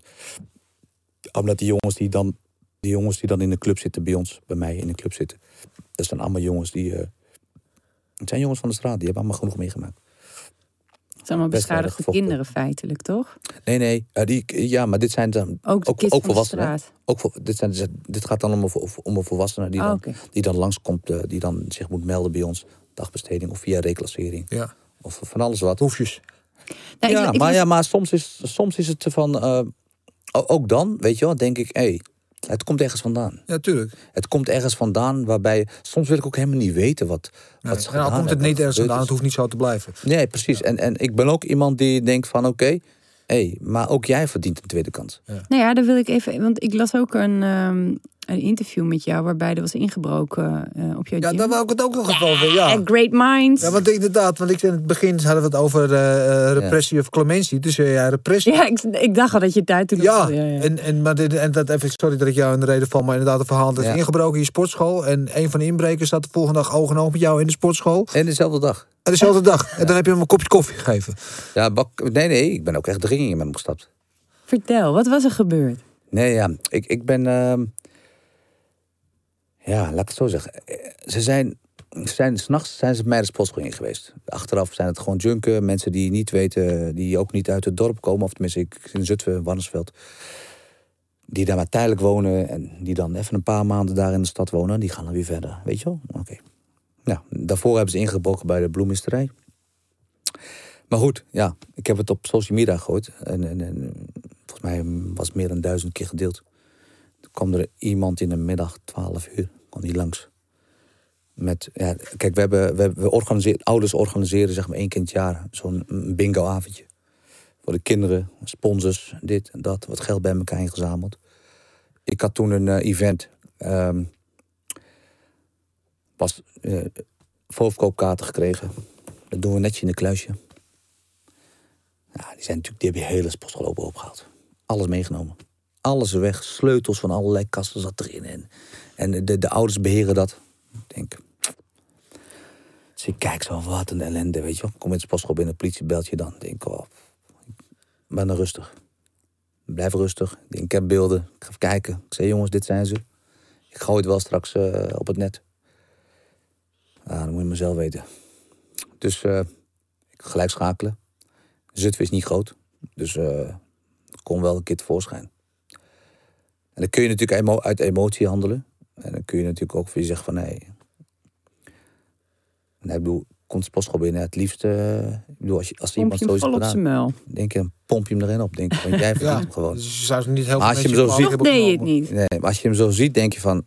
Hé, hey, nee man. Ik kan deze beste man helemaal niet mishandelen. Ja, of, of Wat zag mishandelen. je? Ja, ik zag iemand die, die een leven heeft vol met ellende. Dus we zijn, we zijn gaan praten. Ehm, hij heeft gedeeltelijk, van, gedeeltelijk geld teruggebracht. En de helft is weggegaan aan, aan de pof. Die hij natuurlijk eh, gekregen. kreeg natuurlijk robbel aangeboden. Betaal later maar. Dus ja, ik ben met hem gaan praten. En eh, toen zei ik van, nou, weet je jongen, ik heb, eh, doe, de, doe, de, doe de schoenen maar uit. Hij doet de schoenen uit. Ik zeg, we gaan het beneden even uitknokken. Hij keek me zo aan. Ik denk, ja, wat verdomme. hé. Wat gaat er nou nog gebeuren? De blaren zitten. Ja, zijn we de ring in geweest. En ja, maar ik zeg, niks mee te maken. Ik zei, jij was vanmorgen ook een kerel? Nee, ja, maar ik ben geen kerel. Ik ben een klootzak. Ja, weet ik. Dat je een klootzak bent. Maar ik durf niet in te breken. Jij wel. Dus jij bent een kerel nu. Kom, instappen. Gewoon een lafaard. Dus we zijn de ring in gegaan. En Hij deed het dus. ja, want, ja, er valt, nee, je zal wel moeten. Gaan ontsnappen aan. Verplicht. Dus eh, zijn we erin gegaan en we hebben gebokst. Ja, kijk, je kan zo iemand niet in elkaar slaan. Nee. Maar je kan, je, je kan hem wel een les geven, een wijze op de les. lever. Nee, ook dat niet eens. Nee? Nee, ik had mijn shirtje uitgedaan, bokshandschoenen aangedaan. Toen zag ik al dat hij, dat hij geopereerd was aan zijn buik. Dus ik denk, Oh ja. oké, gecontroleerd. Maar wat ik wel kan doen, is natuurlijk fysiek helemaal een stuk het uiterste. Ik kan niet meer. En op een gegeven moment begon je, ja, je bent een klootzak, hè. Je bent een klootzak, hè. Je hebt gewoon geld gestolen van kleine kinderen. Bingoavond, hè. Een plezierige dag voor de kinderen. Heb jij gewoon kapot gemaakt. Ik ben de klootzak. Begon te huilen. Ik zeg, nee, geen toneelspelen nu. Nu ga je gewoon staan. En ik heb ook beelden opgenomen. Heb ik ook overgedragen aan de politie. Eh, zodat ze niet denken dat ik zo'n man heb mishandeld. je. Mhm. En ja, ik heb daarna emotioneel. Ik heb nog een half uur, drie kwartier met hem gepraat. Ik heb hem hulp aangeboden. Dat hij een jaar lang kon trainen bij ons. Dat is eigenlijk de beste straf voor zo'n jongen, voor zo'n man. Ja, dat is een coachingsessie, zoals ik dat eh Ja, beluister. kon verplicht komen, eh, melden bij ons. Dat, je, eh, hè, dat, dat zou de straf moeten zijn. En niet een Ik gevangenisstraf. vind het wel behoorlijk clementie, hoor. Ik vind het, Ik vind het fantastisch. Ja, ik vind het ook fantastisch. Ja, maar kijk, als het nou. Nee, maar als je de persoon voor jou ziet zo. Kijk, en ik, ik hoor natuurlijk de verhalen aan van. Hey, hij heeft een bouwbedrijf gehad, failliet gegaan. eh, heeft al zes jaar zijn kind niet gezien. In de, in de eerste, zeg maar. eh, eh, eh, pressie, zeg maar. Volgens mij is het tien jaar geleden of zo. Is iedereen failliet gegaan, veel stress gehad. Ja, soms kan iemand liegen, maar je weet nu of die liegt of niet. Je voelt het gewoon. Het is geen kerel. Hij valt bijna uit elkaar. Aan de drugs. Denk ik, ja, ik vind je eigenlijk vind ik je zielig. Komt er nou iemand binnen, een kast van twee meter. Ja, dat is een ander verhaal, snap je? Die behandel je op een andere manier. Mhm. Ja. Maar dit was gewoon iemand die, dat was gewoon hartstikke zielig. Die, die, die, empathie, die empathie die je hebt, is, dat komt dus, als ik het zo beluister, komt dat voort uit jouw jeugd dan? Dat je dan dus dat ook op hem kunt projecteren? Ja, wellicht. Hij heeft mm, vol ellende, vol problemen. Dan kun je zeggen van oké, maar dat is niet, natuurlijk niet de reden om aan de drugs te gaan. Kan. Weet je, de ene is eh, mentaal niet zo sterk en die, die, die duikt heel snel natuurlijk naar dat soort zaken. Eh, is dan de oplossing een gevangenisstraf? Is dan een op? Nee, denk ik niet. Eh, want de gevangenisstraf van eh, een paar maandjes. Hij heeft zes inbraken toegegeven. Eh, door de les die hij heeft gehad. Heeft hij ook toegegeven. Ehm, ja, gaat daarna naar binnen. Want ik kreeg natuurlijk alle papieren binnen. Ik was slachtoffer. Ehm, ja, denk ik ja. Dan sluit je zo'n man zes maanden binnen op. Komt naar buiten, gaat ergens anders weer verder. Dus zo'n straf, zeg maar. Een straf voor zo iemand zou zijn. Laat hem gewoon even wat meer discipline krijgen in zijn leven. Even wat, wat meer. Laat hem zijn hoofd even lekker liggen. Snap je? Dan, waardoor hij zeg maar, wat positiever in het leven kan staan. Dat is mooi. Mensen opbouwen in plaats van afbreken. 100% ze nou hebben over wat we het net over hebben, over je ego klein houden, dan is dit hier wel het schoolvoorbeeld volgens mij. Want je moet hier wel heel erg, denk ik, je ego van aan de kant durven zetten. Want ik weet niet, als iemand bij mij mijn huis binnenkomt in de boel overhoop had. en ik kom vlak daarna met diegene oog in oog, weet ik niet of ik dezelfde coulantie zou ja, maar ik heb, mijn emoties waren ook hoog. Je gaat ook denken: van hé, hey, luister, als ik hem tegenkom, dan duw ik hem alles aan. Ik ben tot alles in staat. Dat is ook, is ook is, natuurlijk. Maar je moet ook denken: van oké, eh, wat kan ik? Als, je, als, ik nu, als ik jou nu een rechtse directe geef, wat blijft er van jou heel? Is het een martial artist in jou? Ja, natuurlijk. Het is gewoon, eh, je, je, hand is een wapen. Buiten proporties. Kijk, buiten proporties dat hij bij jou thuis... Je kunt iemand een vlakke hand geven. Maar als je iemand een vuistslag geeft, je geeft hem op zijn kin... dan breek je gewoon zijn kak. Ik denk, ja, Ja. weet je... Verdient hij het? Ja, verdient, misschien verdient hij het wel. Bewijzen van dat hij iets heeft gedaan. Maar dan kan leert hij er wat van. Nee, je hebt je emoties. Je, je emoties waren jou de baas. Dus, ja. Is het zeg maar ook dat, dat hoe emotioneel was je als jij de vocht? Je zei ik was heel relaxed, maar had je ook emoties als je in de ring stond? Nee. En is dat altijd zo geweest of is dat gaandeweg minder geworden? Nee, in het begin was het gezonde spanning, maar eh, nee, ik, ik werd nooit, zeg maar, ik was altijd rustig in de kleedkamer. De ene die heeft zeg maar een, eh, klap op zijn oor nodig. Ik gewoon wakker worden nou. En de andere, andere gewoon, een keer gewoon. Ik vond het altijd fijn om gesprekken te voeren over eh, andere dingen. En naar, naar de wedstrijd toe gewoon lekker relaxed, man. Ja. Dat gespannen gedoe. Ik ga niet naar een begrafenis. Ik ga gewoon, eh, ik ga, ik ga, ik ga naar iets toe waar ik voor heb getraind. Een, een lekkere, fijne spanning. En ik ga de partij winnen. Want ik ben de baas, het is mijn huis. Als je zelf zo inpraat, sta je al voor. En natuurlijk kan je partij verliezen. Maar eh, ik zie natuurlijk ook heel vaak om me heen dat mensen zo gespannen zijn. Dat ze in de dojo zijn ze zo sterk. Maar dat ze niet om kunnen gaan met hun emoties. Dat ze eigenlijk gewoon 20, 30 procent laten zien wat ze in de dojo laten zien. Zo'n dojo vechten, valt dat te trainen? Kun je iemand mentaal sterker maken? Of zeg je van nou, om een bepaald niveau aan te tikken, moet je een bepaalde mentaliteit van jezelf hebben? Ja, ook wel, maar ook bepaalde dingen zijn wat trainbaar. Je moet, je moet als coach zijn, dan moet je ook een, een, een leerling voelen. En de ene die, die, moet je, die moet je wat agressiever maken, en wakker schudden. En, en, en de andere moet je gewoon eh, ja, lekker relaxen. Inpraten. Weet je wel? En niet, niet te veel met. Oh. Kijk, als ik, eh, als ik in de ring stap en ik, en ik denk van. Of voordat ik de ring instap, ik zit in de auto, ik ga naar het event toe. Dan denk oh. Als hij een rechtse directe geeft. Als ik nou ga, hij heeft een goede hoge trap. Goede achterwaartse trap. Als ik een knie op mijn hoofd krijg. Goh, wat zou er dan kunnen gebeuren? Dus je bent, als je, als je op zo'n manier praat en je praat jezelf zo in. Vanuit ja, angst. dan ben je mentaal stuk. Je, bent, je bent, zit al helemaal verloren in je hoofd. En ma- maar op het moment dat je zelf inpraat van... Hé, ik heb bijvoorbeeld voorbeeld. Ik was in, ik was in, in, eh, was in Clash Final het toernooi. 25.000 euro toernooi in Duitsland. Ik vocht de eerste partij, een toernooi. Eurosport event, live. Ik vocht de eerste partij. Twee keer acht tellen, lichaam. Derde ronde ging ik bewegen, laten missen. En ik kreeg trap op mijn heup. Het deed zo pijn. Niet op dat moment, maar ik koelde af. Gewoon niet mijn heup, maar gewoon de, de aanhechtingsspier. Ja, ja, ja. Dus ik kon mijn been niet meer tillen. En ik moet nog een halve finale vechten. En de finale was dan tegen Samsi Bekiri. Dus ja, dat is ook een jongen die won de jaar daarvoor de, de, de, de finale. En, en Arjan Vatnika was de halve finale. Ik kon mijn been niet optillen. Ik had een lekje meegenomen, ik, weet je, een hardloopbroek. En om mijn spieren warm te houden, ik kon mijn been niet optillen. Dus dan gaan we terugkomen op hetgeen wat je zei. Denk, ja, nu kan ik wel relaxed aan wachten. Ik denk, ik zie wel. En toen ging ik mezelf inpraten. Dat werkt dan bij mij. Ik ging mezelf inpraten dat ik eigenlijk als het ware... Ik zat thuis, ik had toen net een huis. Moest helemaal verbouwd worden. Ik had mijn keuken al gekocht, alles. En ik deed mijn ogen dicht. Ik heb helemaal niet veel gedaan met eh warming-up. Alleen een beetje bewegen. Ja, ik kon niet hardlopen. Ik had last van mijn benen. Ik kon mijn been niet eens optillen. Dus dan zie je dat ook een stukje mentaal. Ik zat achter de scherm op een stoel. Ik deed mijn ogen dicht. Ik ging... Die persoon kwam mijn huis binnen. De persoon die was mijn keuken aan het slopen. Hij nam mijn keuken mee in mijn huis. En ik was aan het toekijken. En ik denk, dat gaat mij niet gebeuren. Dus dat was voor mij bijvoorbeeld iets waar ik denk van... hé, jij bent voor mij vandaag. Wat denk je nou? Ik stond op en zei, ja, je gaat wat? Toen een soort van een... Ik, zo'n, je krijgt dan zo'n adrenaline. En die partij stond... Ik weet niet, volgens, volgens mij had ik het gevoel dat ik daar meer trap gaf dan de eerste. Dus eigenlijk ging je een soort van een metafoor visualiseren. Ja, en maar dat, is, dat, is, dat werkt voor mij heel goed. Maar ook als ik in de kleedkamer ben en ik denk gewoon aan en ik praat mezelf in. En natuurlijk hoor je af, eh, dan, dan komt er af en toe wel eens een geluid binnen, een, een, een ingeving van hé, hey, ah, het is wel goed hè. De andere kant hap, weer leggen wat, ja, ik ben beter. En op het moment dat je jezelf zo inpraat in het positieve, ja, klaar. Je traint om te winnen.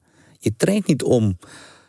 Je traint om te winnen. Je weet gewoon, je bent beter. Als je erin stapt, dan weet je vanzelf, ik ga deze pot winnen. Op het moment dat je denkt van, ja, ik weet het niet, dan kun je er beter niet aan beginnen. En in mij, dat was altijd mijn gedachtegoed. Wie ook, ik ga de pot winnen. Natuurlijk kan je partij verliezen. Maar heb je er alles aan gedaan? Snap je? Nou, dat was altijd mijn, uh, dat werkte mij hartstikke goed. En ik stond daar, ik denk, ah, lekker man, ik heb er zin in. Ging de ring in, ik voelde altijd even, met de rug voelde ik de touwen. Ik denk, ah, dit is mijn huis, ik kijk Mhm. naar links en naar rechts. En dan kwam die op, ik denk, ja, dat is goed. Weet je, ja, ik ben niet de mas. Ja, als je jezelf zo in kan praten, dan sta je al voor. Mooi man. Ja. We gaan naar de tijdmachine. What we're gonna do right here is go back, way back, back I'll be back. Tijdmachine, eh, eh, dit onderdeel van de podcast geven we elke week de gasten tijd, eh, of de kans om terug te gaan naar een bepaalde gebeurtenis in je leven die je graag opnieuw zou willen doen. Kan zijn iets wat je heel tof vond en daardoor graag nog een keer wil beleven. Kan zijn dat je van, ah, dat heb ik echt verkloot, dat moet opnieuw man, dat moet ik beter kunnen doen. Eh, dus jij, aan jou de keus. We stappen in de tijdmachine en we gaan door de tijd heen terug en we stappen uit in het jaar, zeg het maar. In mijn jaar, 17, 18 jaar, 17-jarige leeftijd, begon ik net, eh, begon het vechtsport begon net weer. Ik zou het graag nog een keer willen doen en dan nog een tandje erbij. Ja? Ja, ik, eh, ik, Het kon ik niet- krachtig. ja ik, ik weet gewoon, ik had nog meer eruit kunnen halen. Ja. Dat is gewoon mijn gevoel. Je- Wat bedoel je daarmee? Ik had er ik mee wat zeg. Ik kan er nog meer uithalen dan nu. Voor mijn gevoel. Ik kan nog meer. Ik heb heel veel gedaan, maar ik, ik ben toch iemand die, die. Ja, ik wil dingen weer leggen. Dus het, ik zou nog ik zou ook een keer weer die hele carrière opnieuw willen doen. En met nog een tandje erbij. Ja. Zijn er momenten, zijn er momenten je, je hebt ook een geweldige carrière gehad, er kan niemand omheen. Ja. Weet je, over de hele wereld gevochten Ja. tegen de grote de aarde. Je bent zelf een van de grote de aarde. Titels gehaald, eh, noem maar op. Is, zijn er dingen waarvan jij denkt van ik heb daar, daar heb ik wat laten liggen? Of als ik dat toen had gedaan, dan Ja, als ik, eh, zeg maar, als ik wat meer begeleiding had op het fysieke, dan, dan Kracht en conditie. kracht en conditie, ja zeker. Had ik Ja. daar ook weer wat meer eh, techniek, eh, ja, dat, dat, dat, dat zat waarschijnlijk in de genen. Ik heb natuurlijk heel veel geleerd, maar, maar reflexen, dat was allemaal goed. Maar kracht en conditie, eh, dat, eh, dat had ik nog wel graag erbij willen hebben. Als ik daar een begeleider bij had gehad, ja. zoals het nu is. Zoals, Mhm. hoe ze Ja, nu, het is echt generatieverschil. Ja, maar dat, ja, maar dat, dat wil ik inderdaad zeggen. Want Ja. vroeg- vroeger, weet je, wij als oude, weet je, we zijn ongeveer, ja, je bent iets jonger dan ik. Maar eh, eh, krachttraining deed je toen niet bij kickboksen. Nee. Nee. Ja, maar eh, eh, voor de duidelijkheid, het moet niet overgaan tot helemaal kracht, maar gewoon kracht erbij. Dus- Nou, dat vind ik interessant, want wel die moest het op de bank en zei van, ehm, en nu is het vaak dat ze drie, vier keer per week crossfit, whatever doen. Nee, nee, dat niet. Wat is, en nee, maar hij, dat vond hij dus ook. Hij zegt van, eigenlijk zou je, wat zei hij precies? Eh 80% in het dooien moeten zijn, 20% kracht en conditie. En van de 80% in het dooien moet je minimaal drie keer per week sparren. Wat is jouw beste recept voor een wedstrijdvechter? Ja, dat, eh, dat, dat, dat- hoe zei dat? 80-20, ja. Ja. Dus, dus ja, een vergelijkbaar iets. Dus krachttraining erbij. Dus ernaast. Ja. Eh, 80%, 70, 80% zeker in de dojo. Ja, daarnaast doe je lopen, buiten, et cetera. Maar 80%, 70, 80% in het dojo. En sparren. Kijk, sparren, soms zie ik wel eens sparringsessies. Dat denk ik, wauw, dat gaat gewoon. Dan slaan elkaar de koppen eraf. Dat kan over 10, 20 jaar nooit gezond zijn. Ehm, ik, mijn visie van sparren is gewoon lekker blijven werken. Hoeft niet sp- speciaal 10 rondes van drie. Als ik met mijn jongens spar, dan zeg ik, oké, we sparren op eh, 50, 60 procent. 50, 60 procent sparren, geen niet veel kracht, maar wel werken, punten scoren, werken. Tikken. Ja, wissel, bam, gelijk een andere. We zijn soms sparren gewoon 45 minuten. Is, is het om eh, patronen in te slijten? Ja, dat is gewoon het, de, de, de, de, de, de, de eh, zeg maar, ehm, jouw, jouw ehm, reflexen die je hebt, zeg maar. Soms doe je dingen eh, om, om, omdat het gewoon automatisch gaat. En kijk maar naar de Russen. Russen, die, die, die, die, die gasten, die, die tussen de vier en de zes uur in de dojo. Die, die, die, die zijn aan het rollen, die, zijn, die, maken uren. Die, die maken, Die 10.000 eh uren regel. Ja, die, de- ik weet niet hoe dat zo is, maar die, ik weet dat ze heel veel uren maken. Ze maken uren. Als je kijkt naar het Amerikaanse worstelen, dan zie je ook bijvoorbeeld, ze zijn explosief bezig. Ze zijn mega sterk. Maar ze- drillen- naarmate de wedstrijd kun je wat specifiek gaan werken. Ik ben ook iemand van uren maken. Je moet uren maken. Uren maken, uren. Uren Om die maken met patronen sparren. in te slijten. Ja, en maar- wat ik interessant vind, wat je net zei, was van eh, wisselen en gelijk de volgende pakken. Doe je dat om, zodat mensen niet gaan nadenken en van en in Andere iemand weer. door blijven? Door. En, en dan moet je ook spelen met je hartslag. Want ga ik nu maximaal? Ga ik maximaal? Ben ik op mijn hartslag ben ik op eh, 100%, 90 à 100% bezig. In mijn, in mijn hoogste schaal, zeg maar. Hé, hey, heb ik een probleem, hè? Dan ga ik het niet redden. Dus ik moet, zeg maar, in mijn cardio eh, level gaan. En natuurlijk kun je af en toe versnellen. Hop, en weer rust. Ja. Ja, ja, In de Ko- partij. Komen mensen dan ook in een flow? Het een soort van meditatieve toestand. Als je zo de aan het bewegen bent, wissel, hup, de volgende. Oké, moet je dat weer gaan voelen. Hup, volgende. Ja, Hoe zie jij dat? Schakelen. Schakelen. En, en, en dat kan alleen maar als je het veel doet. Doen, elke keer een andere tegenstander en weer. En het allermooiste als, als we gasten krijgen die dan komen trainen. eh, Draaien, rondjes draaien. Dus, maar ik doe natuurlijk wel eens techniek, techniek. Ik doe ook met mijn jongens, bijvoorbeeld... Ik ben wel iemand die zegt van... Oké, we gaan eh, dan en dan gaan we daar sparren. We gaan dan ergens anders sparren. Maar we gaan dan technieken trainen. Technieken trainen, technieken trainen, technieken trainen. Maar deze dingen, die moet wil ik... Het allermooiste is natuurlijk dat je ze toepast met sparren. Dan gaat het even minder. Als je de technieken maar toepast. En een bepaalde techniek moet een gewoonte gaan worden. Ja. Inslijten. Ja, dat is ook wat je, je moet natuurlijk... Je traint iets. Dat wil je toe kunnen passen tijdens een sparringssessie. En dan onder druk. eh, En dan onder druk straks ja. naar een wedstrijd doen. Maar dat kan alleen maar als je het eh, honderdduizenden keren doet. Dat kan niet. En dan eh, uitproberen in de praktijk. En dat kan niet. Ja, je kunt natuurlijk een heel mooi plaatje laten zien met pets. Je ziet soms af en toe zie je petswerk. denk ik, ja, dat ziet er mooi uit. Maar praktisch gezien onmogelijk. ja. Weet je, dus, dus laten we teruggaan naar iets praktisch wat, wat je toe kan passen. Het gevecht is ook heel simpel. Kijk naar Petrosjan. Die vecht zo simpel. Die is eind 40, of eind 30 bedoel ik, eind 30. Die goos die vecht zo simpel. En waarom wint hij? Omdat hij simpel vecht. Omdat hij een goede overzicht heeft, goede controle.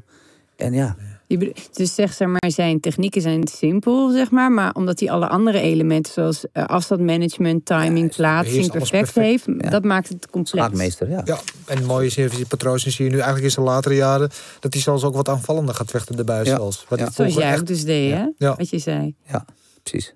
Oh, Ehm, zullen we het even over de afgelopen week hebben, wat er allemaal gebeurd is? Eh, we beginnen met eh, afgelopen zaterdag UFC Vegas 21. Eh, ik weet niet, ja, ja, Ik heb het eh, normaal volgd, ik heb vorige week gekeken, maar de afgelopen weekend heb ik niks. Leuk, je kijkt MMA. Ja. Waarom? Ik vind het steeds mooier. Ik vind het grondwerk ook steeds mooier, steeds interessanter. Want ik zag op jouw website, je hebt geen MMA-lessen. Het is een Ik puur heb kickboxen. B- BJ-les heb ik niet. Oh, wel, wel, oké. Eigenlijk ben ik er net mee begonnen toen de lockdown kwam. Kinderen mochten, kinderen deden dan mocht nog wel.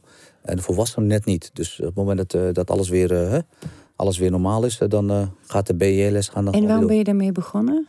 Omdat ik daar ook wel een... een, een, een ja, ik, ik, ik ben ook erg gepassioneerd van het MMA. Steeds meer de laatste jaren eigenlijk. Train je ook stiekem af en toe mee met BJ? Of? Ehm nou ja, af en toe doe ik wel eens grondwerk en een beetje rollen. En ik, heb gejudo'd vroeger een paar jaar. Ja, daarom, die basis En ja, ik vind het wel mooi. Ik vind het ook wel mooi om te zien. Kijk, soms eh, praat je met mensen, ja, maar dat geworstel op de grond, dat gerol op hem. Ik vind het zo mooi. Kijk, als je kijkt naar Khabib, hoe die, hoe, hoe, hij, hoe die man daar, zeg maar, iemand als een sluipmoord, dat is net een wurgslang. Die, die, die gaat naar je benen, die klemt je benen af, dat je helemaal niks meer kan doen. Die gaat stapgewijs omhoog. Tik, tik, tik, tik, tik. Die neemt de tijd voor een partij en dan zie je hem geen einde van de ronde of einde van de partij. Zie je hem gaan sluipmoordenaar, weet je wel. Zo Eigenlijk een beetje zoals jij het kickboksen deed. ja, ik vind het zo mooi om te zien. Hoe die, kijk, ook zijn laatste partij, daar zag je bijvoorbeeld van... Die, die, die, die, die wat is de naam van zijn tegenstander ook weer? Eh, Dit is de laatste partij van Khabib. van Khabib. Eh, ehm, Eh wat was dan zo Moet laat? niet bij mij met name. Dat, eh, Tegen Gaetje. ja, Ja. en oh, ja. een hele goede worstelaar. Hele goede worstelaar. Ja. ja, maar Alles Gaetje is niet zo... Gaetje, die, die gaat... Ik vind hem echt een fan van Gaetje, maar die, die klapt erop. Die denkt echt niet Ja, na. maar als je kijkt naar de grond- veel klappen ook ja, maar als je kijkt naar de, naar de, naar de Maar ik bedoel. Khabib is heel intelligent. Ja, als je kijkt naar zijn worstelwerk. En ook iemand met spirit, jongen. Die heeft gewoon zijn teen gebroken. Ik weet niet of je dat gezien hebt, maar dat hij, dat hij zijn teen bij de kooi, weet je wel. Dat hij dat hij ook nog echt dit deed. Ah, dat hij pijn heeft. Dat hij denkt, kijk, dat is nou echt een strijder. Ja. Weet je. Dat is, dat is gewoon een voorbeeld voor heel veel vechters, snap je. En, We hebben zijn kopie, we hebben zijn kloon nu in de UFC. eh, Islam Makachev, teamgenoot van hem. Is Ja. echt zo'n soort, nou, check ja, maar ik eens. gezien, ja. Het is echt een soort van eh Khabib-kloon. Doet alles wat hij doet en, en misschien, misschien nog wel beter. Ja, ik- maar ik heb ook die andere, daar ben ik ook van onder de indruk. Hoor, die zweet. Het Shane volgens mij. F. Uh, Chimaev, Ja. Dat is ook, Ja. een- dat is ook Kamsat. hoor. Ja, ja, ja. maar ja, hij is ja, ook een. Tsjetsjen, toch? Dat is een- hij is een Hoe- Tsjetsjen, ja. Hoe lang is hij, in, is hij in Zweden opgegroeid? Of? Oh, nee, volgens mij is hij daar. eh, in, nee, eh, nee, hij heeft eh, precies. hij is echt naar de laatste paar jaar woont hij pas in, eh, Ja. in Zweden. Ja, ik zag hem wel op de foto inderdaad ook met de grote leider eh, Oh. eh, van de Chain. Maar goed, dat Ja, geldt terzijde. En even kort... hey, die jongen met het oog. Ik ben zijn naam kwijt. Hoe is het daarmee? Ja, dat was natuurlijk het, het verhaal van afgelopen weekend. Leon Edwards tegen Belal Mohammed main event. En ja, triest einde voor allebei. Want Belal Mohammed zijn eerste main event eh, ooit. eh, tegen de veel hoger gerankte Leon Ja. Edwards. Maar Leon Edwards al bijna twee jaar niet gevochten. Dus die moest gewoon een partij hebben. En Belal was de enige die wilde instappen om tegen hem op te nemen. En eh, eh, Leon Edwards was lekker bezig. hij begon Hij heel goed. ring, ja, klipte hem de eerste ronde met die hoge trap. Eh, ja, maar ook hoe die die maakte, die hoge trap. Ja, jij moet maar even kijken. En dan Ik heb jou hem een mening Ja. over geven. Ja, schitterend. Zag aan niks te zien dat hij dat die twee jaar niet in de, in de kooi had gestaan. Was, zat er meteen goed in. Ja. En eh, zou ook wel gewonnen hebben, denk ik, uiteindelijk. Zoals die partij Ja, verliep de eerste 100%. anderhalve ronde. Maar ja, dat zullen we nooit weten. Want de eye-poke. No eh, en het zag er echt lelijk uit. Ja. Het zag- Ja, toen die jongen op de grond ging rollen en aan het brullen was, en toen brak echt mijn hart. Want voordat je dat als vechter, ja, voordat je als een vechter gaat huilen in de ring, ja, oh, die moet in paniek zijn geweest. Ja. Nou, hij zag toch ook niks? Zelfs na de partij zag hij toch nog Nou, hij zag niks. ik het. Hij is gelukkig wel. Ik zag een foto op zijn Instagram. Dat hij zei van nou, het is geen blijvende schade aan het oog. En hij zag weer en eh, de pijn trok weg. Er zit wel een flinke ontsteking op. Dus er zal nu wel even last van houden. Maar eh, in ieder geval op de lange termijn gelukkig eh, komt hij er eh, goed van af. Maar ja, het is toch wel een ding met die eye-pokes. We hadden het er net al even in het voorgesprek. Eh, bij UFC gebeurt het vaker dan, dan in andere organisaties voor mijn gevoel. Heeft te maken met handschoenen of zo? Dat heeft te maken met de handschoenen, ja. En eh eh, je hoort vechters wel vertellen dat de, de, de, de, hoe- de wijze waarop die handschoenen zijn gemodelleerd, Ja. dat je vingers een beetje naar buiten worden gedwongen juist. Dus je eerder geneigd bent om juist je, vinger, je handen open te hebben waar je ze juist, Ja, als je ja. slaat, natuurlijk Ja. gesloten moet Je hebt ook vaak van die handschoenen waarbij je pinkje, of als ze te groot zijn, dan staat je Ja. pink zo, zeg maar, naar buiten. Dat is ook gewoon niet, dat, dat Nee. is echt zo vreselijk. Maar ik, want ik zat erover na te denken, van, ik denk van, vroeger had je echt nooit, ah, nooit, praktisch nooit eyepokes. En totdat je zei, ja, maar het gebeurt, gebeurt Is het dan zo dat die handschoenen dan op deze manier eh, erin zitten? Of dat, dat ze zo? Als je kijkt naar de shooterhandschoenen Ja? bijvoorbeeld uit Japan, die zijn over de jaren heen zijn die echt eh, doorontwikkeld. Je ziet Ja. echt gewoon verschillende generatie modellen eh, handschoenen. En daarbij zie je ook dat bijvoorbeeld ehm, hier op de, op de knokken van je duim, daar zit ook bescherming. Maar als je bijvoorbeeld naar die wedstrijdhandschoenen kijkt, die zijn altijd dun, zijn altijd hard. Ja, dus Niks is beschermd. Het is, die zijn alleen maar ontwikkeld om zoveel mogelijk schade aan te Ja, richten. en maar je ziet ook hoe vaak eh, breken vechters hun handen niet, ook met die, met, die, met die handschoentjes. Maar goed, dus dat is zeker een aandachtspunt. En, en ja, was weer een knie op de grond drama. Eh, Eric- Alweer één. Vorige week was het. Het is zelf precies bijna een kopie van vorige week. En nu was het Eric Anders die bij Darren Stewart eh, in de tweede ronde knie naar zijn hoofd gaf. En, eh, en, en er zat wel zijn hand ertussen, dus het, het was niet zo erg. En ik had het idee dat het ook niet echt uit kwade intenties was van Eric Anders. Maar ja, het feit blijft, het mag niet. Ja. Ehm, en het gekke was nu in dit geval werd het een no contest gegeven, wat vorige week een disqualificatie opleverde. Dus die eh, discrepantie in, in Er interpretatie nog van een de regels. leercurve voor de scheidsrechter. Ja, ja, ja. We hebben het eh, eh, maandag in de Gouden Kooi podcast, eh, onze nieuwe podcast waar we het over UFC hebben, uitgebreid over gehad. Dus ook eh, voor een uitgebreide terugblik op UFC Vegas 21 en vooruitblik naar komend weekend. Check even die podcast eh, op Spotify en Apple Podcasts eh, te zien. Eh, maar ja, dat eh, eh, is een beetje gek ja, hoe, dat, eh, hoe dat verschillend wordt beoordeeld. Ja, nee, het is ja, voor scheidsrechters is het natuurlijk, die zijn ook onder grote druk. En als er ehm, situaties zich voordoen die niet vaak gebeuren, ja, dan. Ja, maar ik scheidsrechter in het algemeen hoor. Ook bij, bij kickboksen denk ik soms, joh. Weet je, Ja, maar de regels zijn toch de regels? Kijk, ja, regels. zijn- Ja, Als er bij voetbal buitenspel is, dan kan je discussiëren van hij was net wel of niet, net niet buitenspel. ja. Maar als de regel is, je mag niet iemand naar zijn hoofd knieën als hij. Allereerst, ik neem het niet op voor de scheids. hè. Don't get me wrong. Wat ik zeg is van. eh, ze staan onder grote druk. Ja. Ehm, in een veld met voetbal, er gebeuren duizend dingen. Hier staat, een, staat hij erop. Dus ze weet ook, als ik, als ik ook maar één ding verkeerd doe, dan zei ik Dena maar af. De hele internet valt over me, noem maar op. Dus er staat veel druk op. En, en als het dan ook nog een keer situaties zijn die niet vaak gebeuren. Ik ben het helemaal met je eens. Hè? Dus dat, dan, zo zou ik het kunnen verklaren. Laat ik het zo zeggen dat ze van die rare beslissingen nemen. Ja, Want soms zie je zo bijvoorbeeld eh, dat is ook dat iemand op, of dat ze een titelpartij juist te lang door laten gaan of weer te snel stoppen. Ja, dat, Ja. hè, maar, maar dat zijn dingen, die kunnen ze het nooit goed doen. Want als het te vroeg stoppen, dan zegt iedereen stop te vroeg als te lang door laat gaan. Dus dat is altijd moeilijk. Dat is echt in een beslissing op het moment. Maar Ja, maar ja, ik denk als scheidsrechter zijn als je goed, eh, goed bent en je staat dichtbij, je ziet de klappen.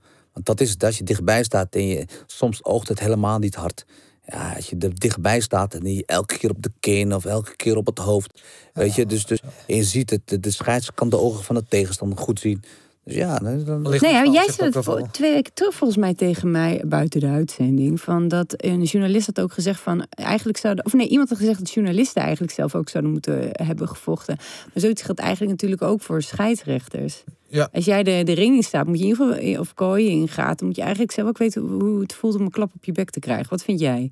Ja, 100% mee eens. Ja, zeker. Zou je een scheidsrechter kunnen zijn zonder ooit gevochten te hebben? Ehm, eh, ja, ik vind het lastig. Ik, ik, je moet wel, je moet wel bepaalde feeling voor de feeling. sport Maar dat vind ik ook met trainers, hè? Dat vind ik persoonlijk ook met trainers. Ik, ik, vind, ik, niet, ik vind wel dat je minimaal een keertje in de ring hebt moeten staan. Dat je weet, Ik zou er zelf nooit naar hebben geluisterd, de trainer die nooit te kooien. Ga je mij vertellen wat ik moet doen terwijl je zelf niet weet wat het Ja. is? Nou, kijk, Die, eh, Ja, de- nee, maar zo denk ik er echt over. En dat is voor een scheidsrechter is precies hetzelfde. Je moet toch echt wel hebben getraind. Je moet echt weten hoe het voelt om een stoot te krijgen. Ja, en ik En- vind ook dat ze de kooi of ring in moeten zijn Ja. geweest. Je moet weten wat, wat die spanning met je doet en hoe heftig het allemaal is.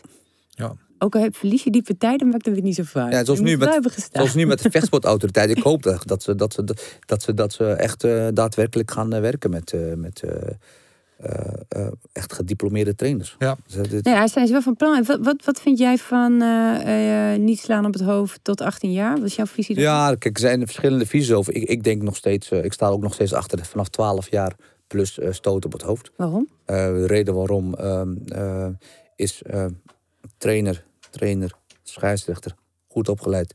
Ik vond persoonlijk dat Joop Uwe dat vroeger hartstikke goed deed. En waarom deed hij dat heel goed? Shout-out Joop Ubeda. Ja. Een wereldberoemde scheidsrechter. Ja, ja zeker. Maar ik zag ook gewoon hoe die de jeugd, als, als er niveauverschil was, kon je zeggen, hé, hey, hey, niet te hard slaan, dan stop ik de wedstrijd. Hou technisch, oké? Zag je dat hij de andere, de goede jongen, was hij gewoon aan het coachen. Als het niveauverschil te groot was, en de trainer van een jongen die eigenlijk gewoon te veel tikken kreeg, een IQ heeft van een inktvis, en niet de partij voortijdig stopt, ja, dan is dan Joop. Dan zegt Joop, hey, stop, partij gewonnen. Ah, moet leuk blijven van zo'n jongen. Ja, ja. Ehm, het moet met controle. Ik, ik pleit nog steeds voor eh 12 jaar, 12 OZ-handschoenen. Eén slagje groot voor de kinderen. Waarom? Ehm, mag geen knock-out vallen. We hebben nu vechtsportautoriteiten waarbij we natuurlijk ook een controle hebben over hoeveel wedstrijden je vecht. Mhm. Ehm, we moeten, waar, waar gaat het vaak mis? Of Waar, het mis? waar is het misgegaan? 50 jeugdpartijen gevochten. 1, 2 jeugdpartijen gevochten. Dus je bent aanvechter tegen een nieuweling. Ja, dat is, dat is een gevaar.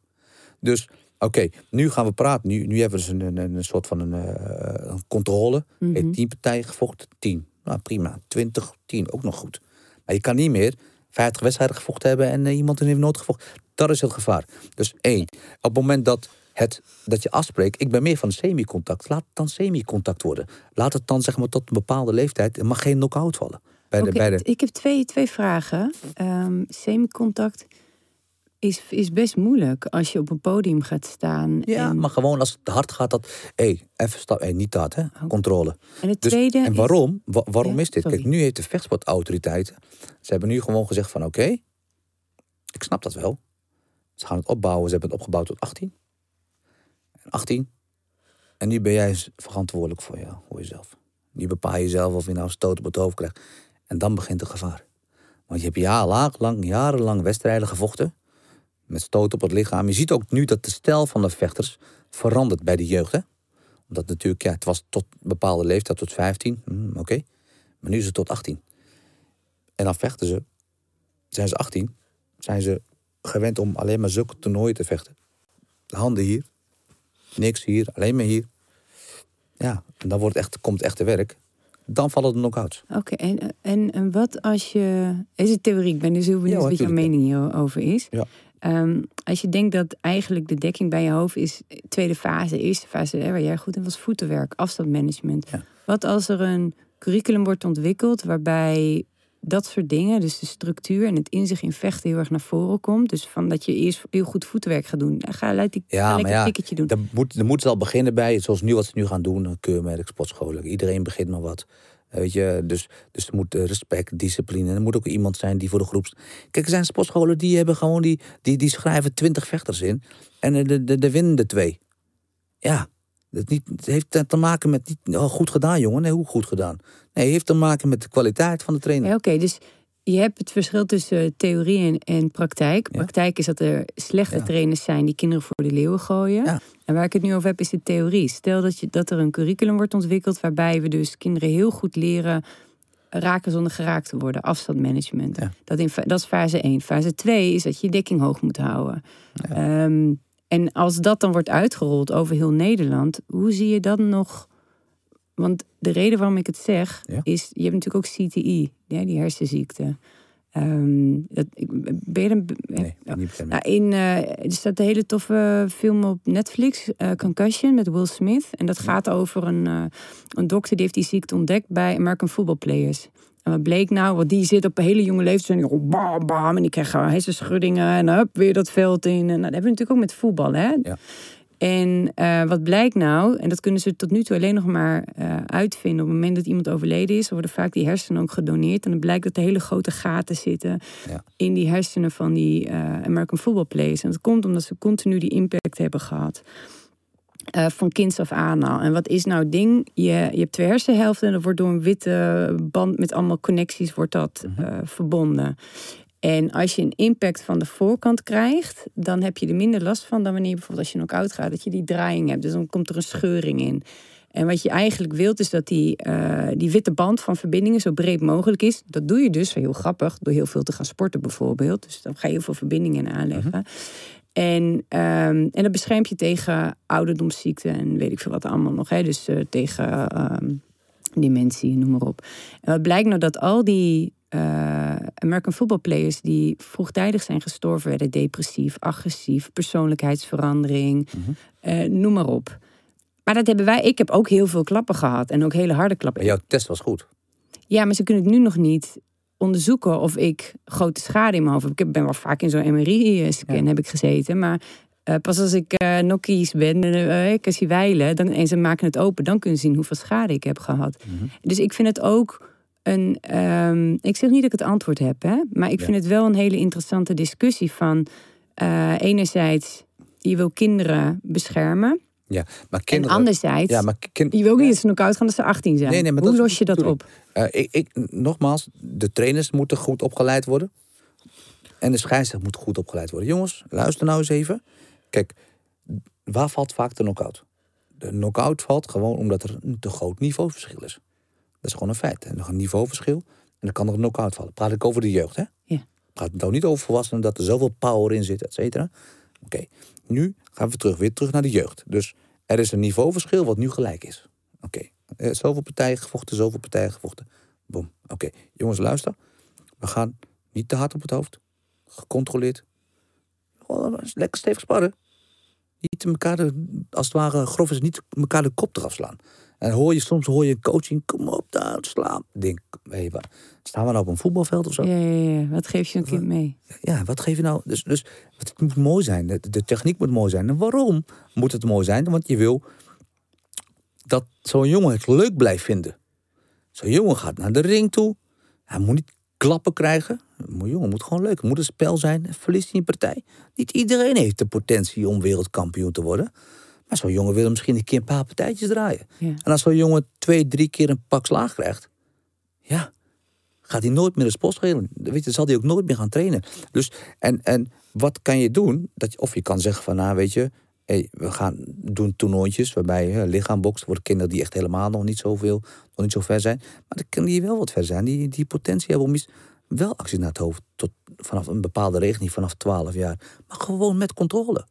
Gewoon met beleid. Dus, dus jouw, eh, als ik goed maar waarom? Waarom is Oh, dat? sorry. Is, is, is om, nogmaals, jouw, je, je, je onbewustzijn wordt natuurlijk wel getraind. Je onbewustzijn wordt getraind dat je handen hier moet houden. Je onbewustzijn wordt niet meer getraind om je handen hier te houden. Dus er wordt helemaal naar gespeeld. Het is net als, als het ware, je hebt, ik je hebt een Kyoxin vechter, Kyoxin Kai. Die komt de sportschool binnen. Die heeft zijn leven lang heeft hij hier gevochten. Zwarte band, tweede dan, maakt niet uit. Ga maar kickboksen met hem. Ja, niks te vertellen. Omdat je namelijk acties naar het hoofd mag maken. Althans stootwerk. Zijn wel trappen gewend? Je mag stoot naar het hoofd. Is hij niet gewend? En het is de bedoeling dat, dat het een gewenning is. Ik ben absoluut ben ik tegen knock-outs bij kinderen. Laat het duidelijk zijn. En dan moeten we zien te structureren door middel van wat ik net aangaf. En Ze zijn al in hele goede stappen zijn ze bezig. Dat je zeg maar digitaal, hoeveel partijen heb je gevochten? En dan gaan we pas over twee, drie jaar gaan we dat pas zien.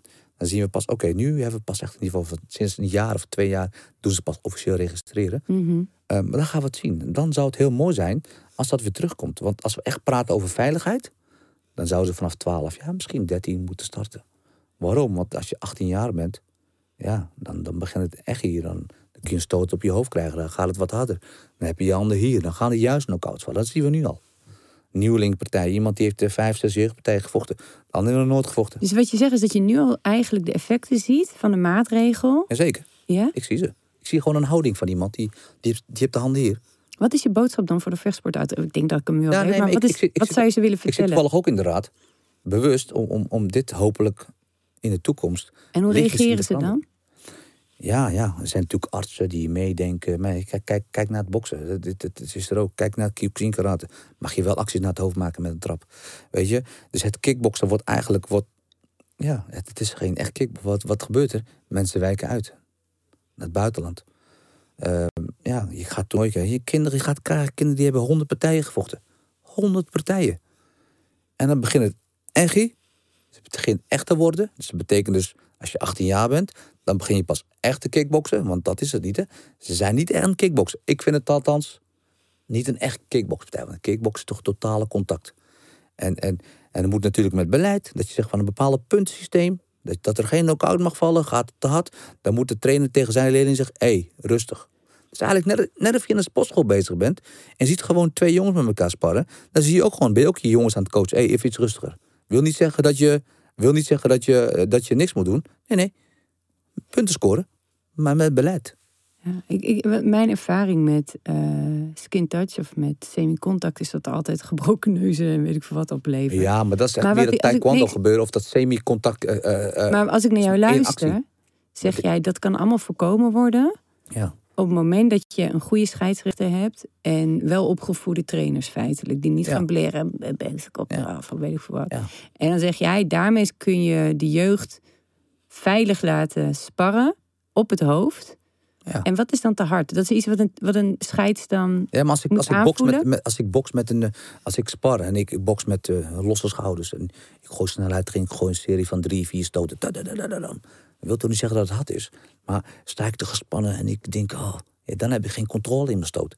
Dus eigenlijk waar een nieuweling, een nieuweling, zie zie vaak bij nieuwelingenpartijen, zie je gewoon dat iemand helemaal krampachtig. Dan weet je dus, dan kun je niet hier stoppen of daar stoppen. Heb je die controle heb je niet meer. En, en ja, met jeugd moet het gewoon lekker. Dan moeten ze leren met trainen. Als je dat tegen zo'n eh, dokter zegt in, eh, de vechtsport, bij de vechtsportautoriteit... en zegt hij dan niet van... ja, maar kijk, het gaat niet alleen maar om de harde klappen... het gaat om de hoeveelheid klappen die een kind gedurende de jeugd krijgt. Zeggen ze zoiets terug? Ja, zijn er echt daadwerkelijk onderzoeken naar gedaan? Wat zeg je? Zijn er daadwerkelijk onderzoeken naar gedaan? Dat, dat, Nee, ik- je zit in de raad, dus ik vraag het aan jou. Nee, Als je ja, dat ik- tegen ik hen zit- zegt, wat Ik heb daar toen de tijd met Joop eh, zaten we daar. eh, Joop Huber, daar zaten we daar aan tafel. Eh, Ali Gunjar. Ja. Eh, ah, we, we hebben ons ding proberen door te drukken. Althans, hoe wij erover dachten. Ja, werd gewoon steeds geschaald naar 16, naar 17, 18. En eh, ik hoop dat het in de toekomst gaat veranderen. Zijn, laat duidelijk zijn, ze doen hele mooie dingen. Weet je, licenties, sportscholen. Weet je, Nee, nee, ik, oh nee, dat weet ik allemaal. Maar ik vind gewoon, vind wat er open ve- gesprek wat, kunnen wat, wat- zijn. Betreft de veiligheid. ja, je kan zeggen van, nee, ja, weet je, tot eh, vanaf 18. Maar waarom, waarom niet vanaf 20? ja, Waarom helemaal Je niet? zou kunnen zeggen vanaf 18 en dan vanaf tussen 18 en 20. Dat is bijvoorbeeld, maar ja, dan, eh, Ja, maar wettelijk gezien, de regels is heel simpel. Vanaf 18 en nu ben jij ja, verantwoordelijk. precies, ben je voor voor het volwassen. Nee, maar ik bedoel, je zou het dan kunnen opschalen van tussen 18 en, of tussen, eh, en 20. Daarbij mag je wel op het hoofd, maar met, en pas vanaf 21. Hè, dat is zo'n andere Ja, maar je, krijgt, je, hebt, je hebt tegenwoordig heb je A-klassen. Vroeg voorheen had je A-klasses, eh, die waren 17 jaar. Ja, nee, En dan heb je dan niet meer. En die wijken uit, die, wijken, die wijken uit in Duitsland. Die gaan daar in C-B-partijen vechten. Ja, je had vroeger ook bijvoorbeeld. eh, het was eh, MMA was verboden in Frankrijk en eh, Zweden. Nou, dan kwamen ze gewoon vanuit Zweden en Frankrijk naar Nederland of andere landen toe. Dus eigenlijk, als je zoiets zou doorvoeren, moet je dat minimaal op Europees niveau gaan doen. Dat, dat is al een ding.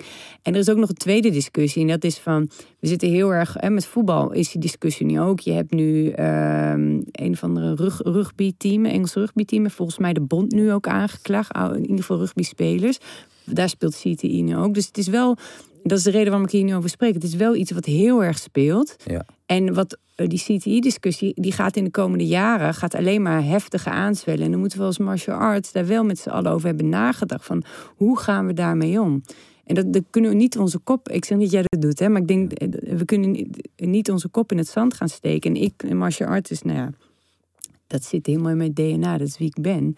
Dus ik denk daar heel veel over na. Van wat zou nou een oplossing kunnen zijn, waardoor het niveau wel eh, ehm, gewoon goed blijft in Nederland. Ook van hè, natuurlijk het kickboksen en, het eh, MMA, maar ook natuurlijk het Muay Thai. Ehm, en waarbij we de sport ook nog eens een keer naar een misschien wel nog een hoger niveau gaat eh, komen. Want die discussie komt eraan en dat, dat ligt gewoon op ramkoers met martial arts. Jij bent de hele tijd stil, Dennis. Wat vind je Nou, ik zit me af te vragen hoe wij eigenlijk vanuit UFC in deze discussie terecht zijn gekomen. Oké, als we het ah, je weekoverzicht aan het doen waren. Ja.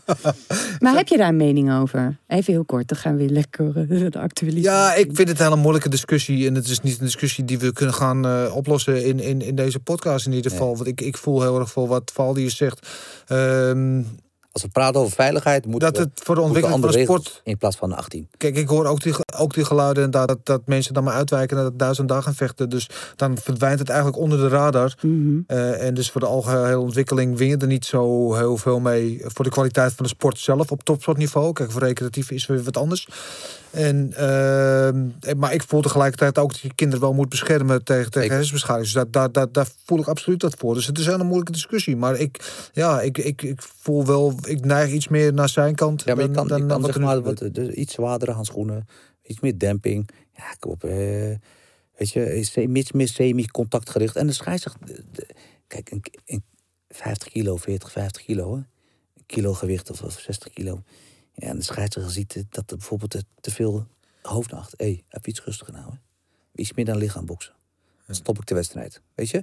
Dus je kan als scheidsrechter zijn, dan kun je ook gewoon coachen. Dus dan krijg, Ja. kom je terug op. En een scheidsrechter moet ook een beetje ervaring hebben wat er allemaal Ja. gebeurt.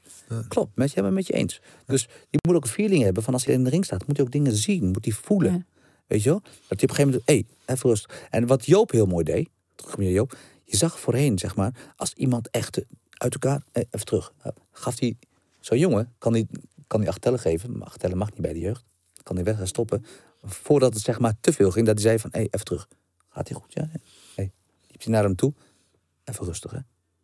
Niet te hard. En dan gingen ze weer. Tik, tik, tik, tik, tik, tik, tik. Weet je, ja, die partij in de zak. Die Of, of hij stopte de wedstrijd als het echt wat niveauverschil was. Hij stoppen. Hop. Oké, goed genoeg jongens. Aai over de bol. Goed gedaan, jongen. Knulletje. Klaar, gaat hij met het vredig gevoel naar huis. Snap je? Maar het moet gewoon gecontroleerd gebeuren. Gecontroleerd. Ik Ben, daar sta ik achter, hè. Gecontroleerd. En, en het beuken bij jeugd. En mag helemaal geen knock-out vallen bij de jeugd. Ben mee eens. Maar ja, het mag niet ten koste gaan van het kickboksen. Kickbo- Het mag ook niet ten koste gaan van de veiligheid.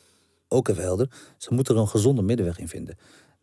Het moet niet zo gaan dat van... Oké, nu ben je 18, nu zoek het maar uit. Mhm. Nee. Nou, Dat wat is- wij vaak met, eh, met, eh, in de recreantengroepen dan, eh, dan doen, is dat bijvoorbeeld dan box je sowieso, wat je sparren niet naar het hoofd sowieso, dan is het vooral naar het lichaam, maar wel met de handen hoog. Dus als je iemand ziet die zal laten handen zakken, dan mag je hem wel En tik, aantikken als controle. waarschuwing. En daarom spar ik ook. Ik- denk eraan. Ja. En, dat is, eh, en, dat is, en daar wil, wil ik het even laten Ja, hierbij. ja. Eh, ik wil even naar een fragmentje toe. Eh, ik had afgelopen zondag een gesprek, ook voor de Gouden Kooi podcast, met Harry Hoofd. Natuurlijk wel bekend Ja. in kickboxland, maar eh, zeer zeker ook in MMA-land tegenwoordig. Timmert hard in de weg in Amerika met zijn voor het MMA. En ehm, hij is natuurlijk ook heel eh, nauw verweven met Tuin en Sprong. Ja. Kennen we allemaal. Eh de laatste jaren natuurlijk vooral in het boksen actief. Maar altijd wel gezegd van ik ben nog wel te porren misschien als de prijs goed is om te gaan kickboksen. En ik vroeg Henry over van ja, die, die, die ehm, Saki die misschien naar glorie komt. Er staan er misschien al eh, geruchten dat Alistair misschien ook die kant op gaat bewegen. En ik, eh, kijk, mijn droom is weer, en jij bent natuurlijk een beetje van, van hetzelfde laken en pak, denk ik, van nog één keer zo'n acht-man K1-stijl Grand Prix met Badder, Saki, Alistair, Wauw. Rico. Ja. Dat zou eh, fantastisch zijn. Nou ja, en, maar hoort Dan heb je pay-per-view. Wereld. daar hoort Sprong in mijn ogen ook bij. 100%. In dat rijtje van namen. En ik vroeg Harry van, zou hij dat willen? Laten we even luisteren wat hij daarover zei. Ja, ja, ik denk, denk, denk, denk dat hij daar blijft. Hij is een, een eh, prize fighter. Dus zegt. Dus, dus, eh, en, en, en hij is nu ook aan het trainen. Ook echt, eh, een paar kleine dingetjes waar hij aan het werken is. Een beetje van zijn hand, zijn elleboog, maar dat is nu heel langzaam. Gaat het allemaal veel beter. En eh, zo zijn we langzaam met hem trainen. Ik denk bij Willem is hier, dus twee andere boxjongens zijn hier. Dus hij houdt alle opties open. Eh, Het is natuurlijk wel aantrekkelijk, maar als je zo'n toernooi, als je erover praat, Zo'n toernooi met uh, Saki, met Sprong, met uh, Bart, met Rico. Dat klinkt natuurlijk allemaal heel mooi. Maar om al die jongens uh, naar hun behoeften te betalen, dat gaat heel veel geld kosten. Die jongens zijn natuurlijk wel wat waard. Die hebben ook hun, hun sporen wel verdiend. En, ja, ik, ben, ik ben gewoon blij dat hij in de sport is. Want het is niet alleen dat hij natuurlijk technisch en zijn hier ook samen heeft, maar nu 11 jaar geleden. Maar ook hij, hij, hij inspireert veel mensen. Hij brengt dat hij is altijd grappig, hij is altijd goed met, die gasten. Dus, en, en, en als ik iemand die lastig is, dan slaat hij gewoon even voor elkaar en praat over heel Nederland zo. Doet hij dat eventjes. En hij kan het heel zakelijk doen, zonder iemand te bouwen. Ja, dus ja, dat is gewoon goed. Maar ik, ja, ik, voor mij, ik ben, ik ben, ik kickbox is mijn passie, weet je. En mijn maat mijn werk. Natuurlijk vind ik het ook wel leuk om de hand, maar als, als, als, ik hem klaar kan maken, kan stomen, hoe of wat, kan helpen dan je, dan ben ik daar. Dat, dat zal ook wel gebeuren. Maar ja, alle opties zijn open. Het gaat allemaal om geld. Het is allemaal business. Sowieso gewoon tegenwoordig. Die leeftijd moet je er ook zo aan denken. En nogmaals, Badda, Rico, Saki, Tyrone, die verdienen gewoon, die moeten gewoon verdienen wat ze moeten verdienen. Die hebben heel veel gedaan voor kickboksen, voor martial arts in general. Als je in Amerika ik ben in Amerika en iedereen weet, iedereen kent Tyrone. Iedereen weet Saki, iedereen weet is, iedereen weet Alistair is. Dus er zijn misschien meer mensen, zelfs in Nederland, weet je. Dus ja, dus veel respect voor die gasten grote namen. Even terugkomen op dat hele idee van zo'n groot toernooi met iedereen die genoemd wordt erin. Dat zal wereld zijn, hè?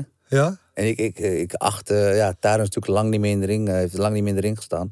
Ja. Maar ik acht hem echt een van de kansenhebbers om het toernooi te kunnen winnen. 2013, 2014 volgens mij tegen Saki toen, ja. uh, die fatale beenbreuk, Ja. is eigenlijk de laatste keer geweest. Ja. Ja, ja.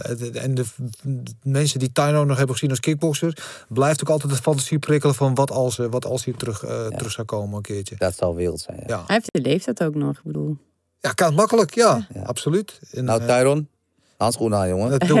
Oké, Ja. bij deze nou, heb ik in ieder geval ook een medestander. Ik wil af en toe een Oh, ik ben er ook bij hoor. echt een eenzaam campagne aan het voeren voor dit wilde idee dat ergens achter in mijn hoofd is ontstaan. Maar eh, we blijven gewoon eh, lekker door eh, zeuren en prikken en etteren. Eh, we gaan naar Mount Fightmore. Mount Fightmore. Eh Mount Fightmore, eh, ja, eh, dat zijn onze founding fathers. Dat zijn volgens eh eh, Marloes en mijzelf degene die eh, veel voor de Nederlandse eh, vechtsport eh, hebben betekend. Ja, Bruce Lee staat er ook bij, maar die heeft natuurlijk voor iedereen die wat met martial arts heeft veel betekend. Verder Ramon Dekkers, John Bloeming en uiteraard Bas Rutte.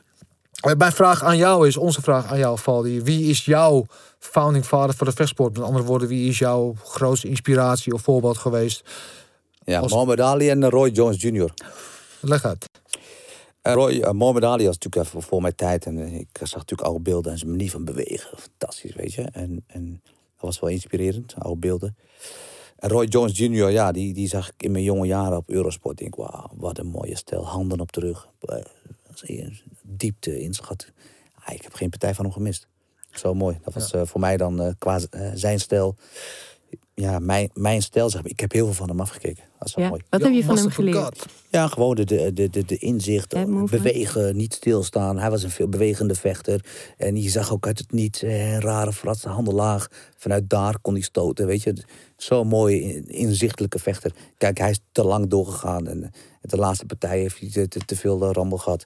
Maar daarvoor, joh, dat was onverslaanbaar, joh. Traint hij ook niet met, met vechtkip of zoiets? Dat hij daarvan een bepaalde vechtstijl... eh er staat me wat van bij. Of er komt iets heel raars uit mijn Ja, geheugen omhoog borrelen. Ja, het kan ook aan de film zijn dit. Nee, maar- dat is niet Rocky. Nee, nee, nee, nee, nee, nee, nee. Wat een goede scène is. Nee, volgens mij is het... Oké, ik ga het googlen. Volgende, is, is, Ja, volgende keer kom ik ja, erop terug. Ja. Ja, Alvaro Jones, fantastisch. Ja, Ja. En natuurlijk can be tough. ehm, eh, de, degene die een liedje op de markt heeft gebracht... wat denk ik het meeste van alle nummers ooit op kickboxgalas is gedraaid. Eh, Toch? Die volgens mij had elke vechter die eh, als opkomstnummer op een gegeven moment. Welke? Can be touched. Hè, Can Be Touched, Ja, daar ja. kom ik ook mee op. Ja, In de laatste jaren, ja, ja. Maar ik vind er zit ook lekker een trage beat in. Als Ja. ik die weer hoor, dan geluk ah, adrenaline 220. Mooi. Eh, kom, we gaan naar de socials, eh, jongens. Eh, wat ons is opgevallen in de media of social media van afgelopen week. Eh, beginnen, ja, Wat ons, is hij daar aan het doen? Ja, ik zie alleen Said- foto's van luister, hem met Khabib. Said El Badawi die is natuurlijk in Nederland al jaren hard aan de werk, weg aan het timmeren als kickbokstrainer. Oh, je hebt ook wat gezegd, Valdi. Eh, eh, Eh, trots op die jongen, hoor. ja, doet het echt Top, hij is fantastisch. met, eh, hij is Idas- ook echt, hè. Hij is een echte jongen. Die jongen heeft gewoon kennis. Weet je, die, die draagt gewoon zijn kennis over. En je kunt veel praten, je kunt veel praten, maar je moet het gewoon. Bij sommige mensen moet je het ook gewoon voelen. En, Ja. en, en zijn jongen die heeft gewoon verstand en eh, verstand van het vak wat hij doet. Ja. Maar wat is die hier aan? Want ik zie dus... Hij is hier, een kijk, het tour of zo door Amerika? Nee, nee, kijk, eh, de, de gebroeders eh, Abu en, en, en zijn broertje, Otman. Azatar, eh, Azatar, ja. Ja, die, die, die, ja die, die zijn een, een voorbereiding, zeg maar. Ja, die zijn een hij is, eh, voorbereiding. Hij is een eh, trainer, zeg maar. En je ziet er ook eh mooi... Maar waar zijn ze? Want ik heb het idee dat ze in Amerika... Nee, Vegas. Vegas. Ja, zie Want je, hij had ook ja. eh, Nasrat uh, Hak Passerat, eh, eh, die vocht daar afgelopen zaterdag in UFC ook. Stond hij weliswaar niet in de hoek, maar eh, die heeft wel zijn voorbereiding bij Site ook Ah, gedaan. oké. Ja. Die was in de begeleiding, inderdaad, Mo- Mootje, Saitars. Mootje Is toekomstige... dat een Hamisha daar? Ja, ook bij? Misha, toekomstige gloriekampioen min 77. Ja, Ja, dat, dat, dat, dat denk ik. Hamisha. Persoonlijk, Ja, Ik denk Hamisha gaat naar MMA toe. ja, ja, maar het is goed dat dit. Ja, ja, maar al die jongens van, eh, van Sai, die, die trainen echt wel grondwerken. Al een Ja. tijdje. Dus ik denk ook dat hij daar lekker bezig is op de grond. Dat die jongen eh, op den duur ook een overstap gaat maken naar het MMA. Zitten in ieder geval dicht wat vuur. En we zien natuurlijk Ali Abdelaziz, de manager eh, Ja. van, eh, van het hele spulletje. Nou, Khabib, eh Oesman zien we daar. We zagen hem ook een ander filmpje op zijn Instagram. Ga maar eens kijken bij Said Al Badawi op zijn Instagram. Petsen met Oesman, met Ja. Nagano zagen we hem. Ja, die is Ja, eh, die met lekker aan de weg. goed Ja. naam. Soort Henry. Hoof 2 wordt het. Ja, nou mooi. Meer Nederlands invloed. Dependance van uh, Ja, maar ook stand. Hij staat laag op zijn benen. Ze traint die jongens met passie. Heeft verstand van het vak. Weet je wel, dus, dus ja. Weet je, als je bij iemand gaat trainen die er ook echt verstand van heeft. Ja, je, je traint vandaag en morgen. Denk jij, waar, waar praat je over? Dan ben je weg. Maar of je hebt er verstand van en je maakt kampioenen. Weet je, je sleutelt mensen. Ja. En hij kan goed sleutelen. Mooi. Ja. Ehm, we gaan naar de tweede. Dat is een video van eh onze vriend van de show, eh, Kevin McLean Pinas. Nou, laat maar even lopen. Het is, eh, ja, ik moest hier wel een beetje om grinniken. Vooral dit al sowieso. Hey! Dit is natuurlijk allemaal... Het zijn natuurlijk geen echte beelden uit het publiek. Dat begrijpen we allemaal wel. Dit is, heeft Kevin heel knap elkaar. Maar dit... Hey, held.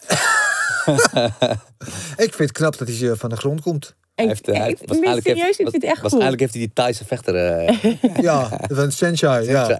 De, de, cartwheel kick. Ja. Eh, dit was bij, als ik het goed heb, bij Lion Fight afgelopen weekend. Ja, ik had niet het idee dat het heel veel effect had wat hij deed. Maar goed. Het is wel lef. Can't blame, blame a guy for trying. Ehm, dan eh, eh, social nummer drie. Ja, deze vond ik heel leuk. Eh, dat is daar aan de rechterkant voor ons in ieder geval, voor de kijkers. Eh. Dan heb je Amira Tari, een jonge kickboxing prodigy. die ook hard aan, aan de naam en faam aan het timmeren is. En aan de linkerkant is natuurlijk Tijani eh bestaat hij, eh gloryvechter. En zij doen, ja, het lijkt wel bij choreografie, hè, wat ze doen samen schaduwboksen. Mooi, hè? Synchroon. eh Ja, schitterend. boksen. Ja, ik weet het. is Echt mooi, ja. mooi om te zien. Ja, en eh, ja, Amira is een dame waarvan ik denk dat wij daar nog veel van gaan horen. Dus eh, misschien een keertje leuk. eh, Ja, Ja. ik denk ook van dingen hoor, van die jongen hoor. Tijani sowieso. Ja, maar Tijani is natuurlijk al eh, op, op wereldniveau. Ja, maar hij heeft een tijdje van- geen wedstrijden gevochten. Maar ik weet niet, op een of andere manier... ik zie hem... ik volg hem op zijn Insta. Ziet er gewoon scherp uit, hoor. Zeker. Hij heeft een ook een overstap gemaakt, nieuwe, nieuwe trainer. Waar zit hij nu? Hij zit nu bij eh, Deon van eh Jay's team. Oh, Oké. Die, dat is zijn begeleider nu, dat is zijn coach, zeg maar. Ja. Oké. Ja, daar eh, traint hij nu vol. Dus ze hebben, nou, ze hebben in ieder geval de tijd gehad om aan elkaar te wennen. Dus ik ben benieuwd wat dat gaat opleveren als het Ja. straks eh, weer tot een wedstrijd komt. Ik hoop eh, snel voor hem. Ehm, en dan de laatste in het rijtje. Eh, we hebben natuurlijk vorige week hadden we al Ryan Garcia met die eh, body punches. Nou, die heeft nu King Bach. Dat is een, eh, een Canadese personality, YouTube eh, persoonlijkheid, eh, acteur eh, enzovoort enzovoort. Eh, nou, die mocht ook eventjes ondervinden wat het eh, betekende om een stoot op het lichaam eh, van King Ryan te krijgen. Ja, deze, hij nog leuker. Er komt Jake Paul, die komt mij even een zakje geven om je te kotsen. En nou, ja, als je niks te doen hebt thuis, met geluid is nog leuker. Want de, de kreet die hij uit zijn lichaam stoot, is, eh, eh, heeft, hij, heeft hij ook echt, eh, moest hij kotsen? Of ja, nou, ik, ik, heb, ik heb, moet je eerlijk zeggen, ik heb niet de inhoud van het zakje gecontroleerd. Maar het ziet, het ziet er wel serieus uit dat Weet, je hoe ik er dan naar kijk? Ik denk, goh, die, die Logan Paul, die heeft zwaar nog hard getraind ook. Of het is heel veel Joe geweest. Maar, Ja, of het is Jake, zijn broer. die gaan nu toch tegen Ben Askren? Ja, een van twee, Jake Paul gaat Oh, tegen ja. Ben Askren en Logan Paul gaat tegen Mayweather. Oh, dat gaat echt door. Ja, demonstratiepartij. Ja, ja een nou, geld, dan kunnen we zien hoe eh Skin Touch gaat. Money makes the world go round. Ehm, dan zijn we alweer aan het einde gekomen van een hele eh intrigerende podcast. Ik wil nog heel even kort de agenda noemen voor komende week. Eh, want aanstaande vrijdag komt onze eigen Yusri Belgaroui in actie op UI Warriors. Kunnen we dat echt zien? Eh, de website? dat weet ik niet, maar eh, onze collega Marcel Dorf... die eh, weet vast wel ergens een, eh, een streampje. Dus die ga ik even een berichtje sturen. Als ik weet waar we het kunnen zien, dan zal ik het wel even posten. Eh, die vecht daar zijn tweede MMA-partij tegen Salah Eddin de Kisi. Heeft die jongen zeg maar, ook echt eh, grondwerkervaring al een tijdje? Of, traint Nou, hij is een tijdje is hij al aan het trainen. Hij traint onder andere, eh, zag ik hem bij, bij Steven Lems in eh Rotterdam. Ah, oké. Met die jongens ook volgens Nou, mij die trainen. goede grond. eh. Ja, ja, dus hij is wel Maar serieus? Niet binnen een jaar. Heeft hij voorheen, vroeger, grondwerk getraind? Nee, volgens mij is het echt iets wat hij het afgelopen jaar heeft opgepikt. Ja. Ja, dus maar het is de eerste wedstrijd gewonnen. Dus ik ben benieuwd eh, of we wat ontwikkeling kunnen zien. Eh, datzelfde geldt eh, voor ook onze eigen Agi Sardari uit Tilburg. Die vecht op vrijdag ook. Want de Cage Warriors heeft de triple headliner op donderdag, vrijdag en zaterdag. Hebben ze drie evenementen. En op de middelste van de drie vecht eh Agi Sardari dan eh, tegen Donovan Desmee. Om zijn lightweight belt. Die afgelopen, wat is het, oktober, november volgens mij De vegan champ. daar won. Ja, dus hij verdedigt voor zijn, zijn eerste title defense. En eh Desmee is een invaller last minute. Gelukkig voor hem. Want zijn oorspronkelijke tegenstander die is uitgevallen met een blessure. Eh, dus die eh, komt eh, de show redden. En dan is er uiteraard, wanneer niet, een UFC. eh, weer in Las Vegas met als main event Derek Brunson. En daar staat Henry Hoofd in de hoek tegen Kevin Holland. Ja, dat wordt, wordt een interessante partij. Een beetje hetzelfde, hetzelfde type vechters. Alleen Brunson die is, die, is, die is trager gaan vechten omdat hij nu bij Henry zit. En hij klapt er niet meer op en zo. Ja, Maar ze hebben wel een beetje die, diezelfde lange eh, stoten, enkele stoten. Alleen zijn tegenstander is gewoon een stukje agressiever nog. Die heeft nog die. Ik hoop ook dat hij dat vast blijft houden. Ja, die die ja, die felheid, die gekkigheid. eh, Nou, tegen Jacare was natuurlijk eh, geweldig hoe hij dat deed vanaf bottom position zelfs. Maar eh, ja, interessante wedstrijd. Eh, overigens voor dat eh, gesprek met Henry Hoofd, daar hebben we natuurlijk maar een fragment van laten zien. Het hele gesprek zullen we ook op onze YouTube plaatsen. En dat praat hij inderdaad over de aankomende UFC's, maar ook over nou alle namen die voorbij komen, die bij hem in de gym trainen. En hij heeft 22 UFC-vechters, dus hij heeft echt genoeg namen om te noemen. Dus mocht je geïnteresseerd zijn, kun je het daar vinden. Is dat bij de Gouden Kooi? Of? Nee, op de Vechtersbaas. YouTube-pagina. Uh, Valdi, dankjewel. Ik vond het een genot om je hier te hebben. Ik heb eh, ge- genoten van je verhalen en van je input. Dankjewel. Eh, ja, Veel plezier. Maar voordat je weggaat, voordat je weggaat, hebben wij Heb nog een cadeau voor je. Echt waar? Ja, niemand gaat met lege handen weg. Ben ik niet gewend. Kijk, ja. kijk hij staat hier. Hey. Natuurlijk gemaakt door de enige echte onovertroffen Pencil Sensei. Eh, het- op Instagram, het Pencil Sensei, check hem uit. Al zijn mooie artwork. Eh, hij heeft eh, dit jaar gemaakt. Je krijgt hem zo, maar hij is een beetje moeilijk overgeven. Hij staat ook eh, daar digitaal.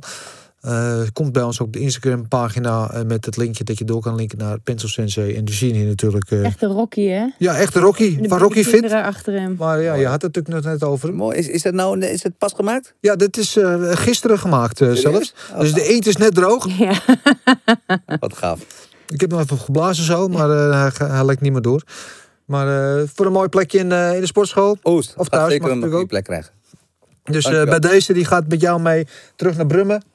Valdie, dankjewel. En ze blijf doen wat je aan het doen bent. Want je bent goed. Jullie ook bedankt voor jullie tijd. Dank je. Marloes, ik dank jij wel. Ik zie jou volgende week op dezelfde plek. Reken er zelfs op. En eh, voor jullie allemaal, volgende week zit op deze plek zit Joop Kasteel. Eh, mocht je nou een eh, vraag hebben voor Joop, een prangende vraag die je wil, die wij misschien in de uitzending stellen, stuur even een mailtje naar info.vechtersbaas.tv of stuur ons een berichtje op social media en dan proberen wij die vraag voor jou te stellen. Bedankt voor het kijken. Tot de volgende keer. Oes. Oes.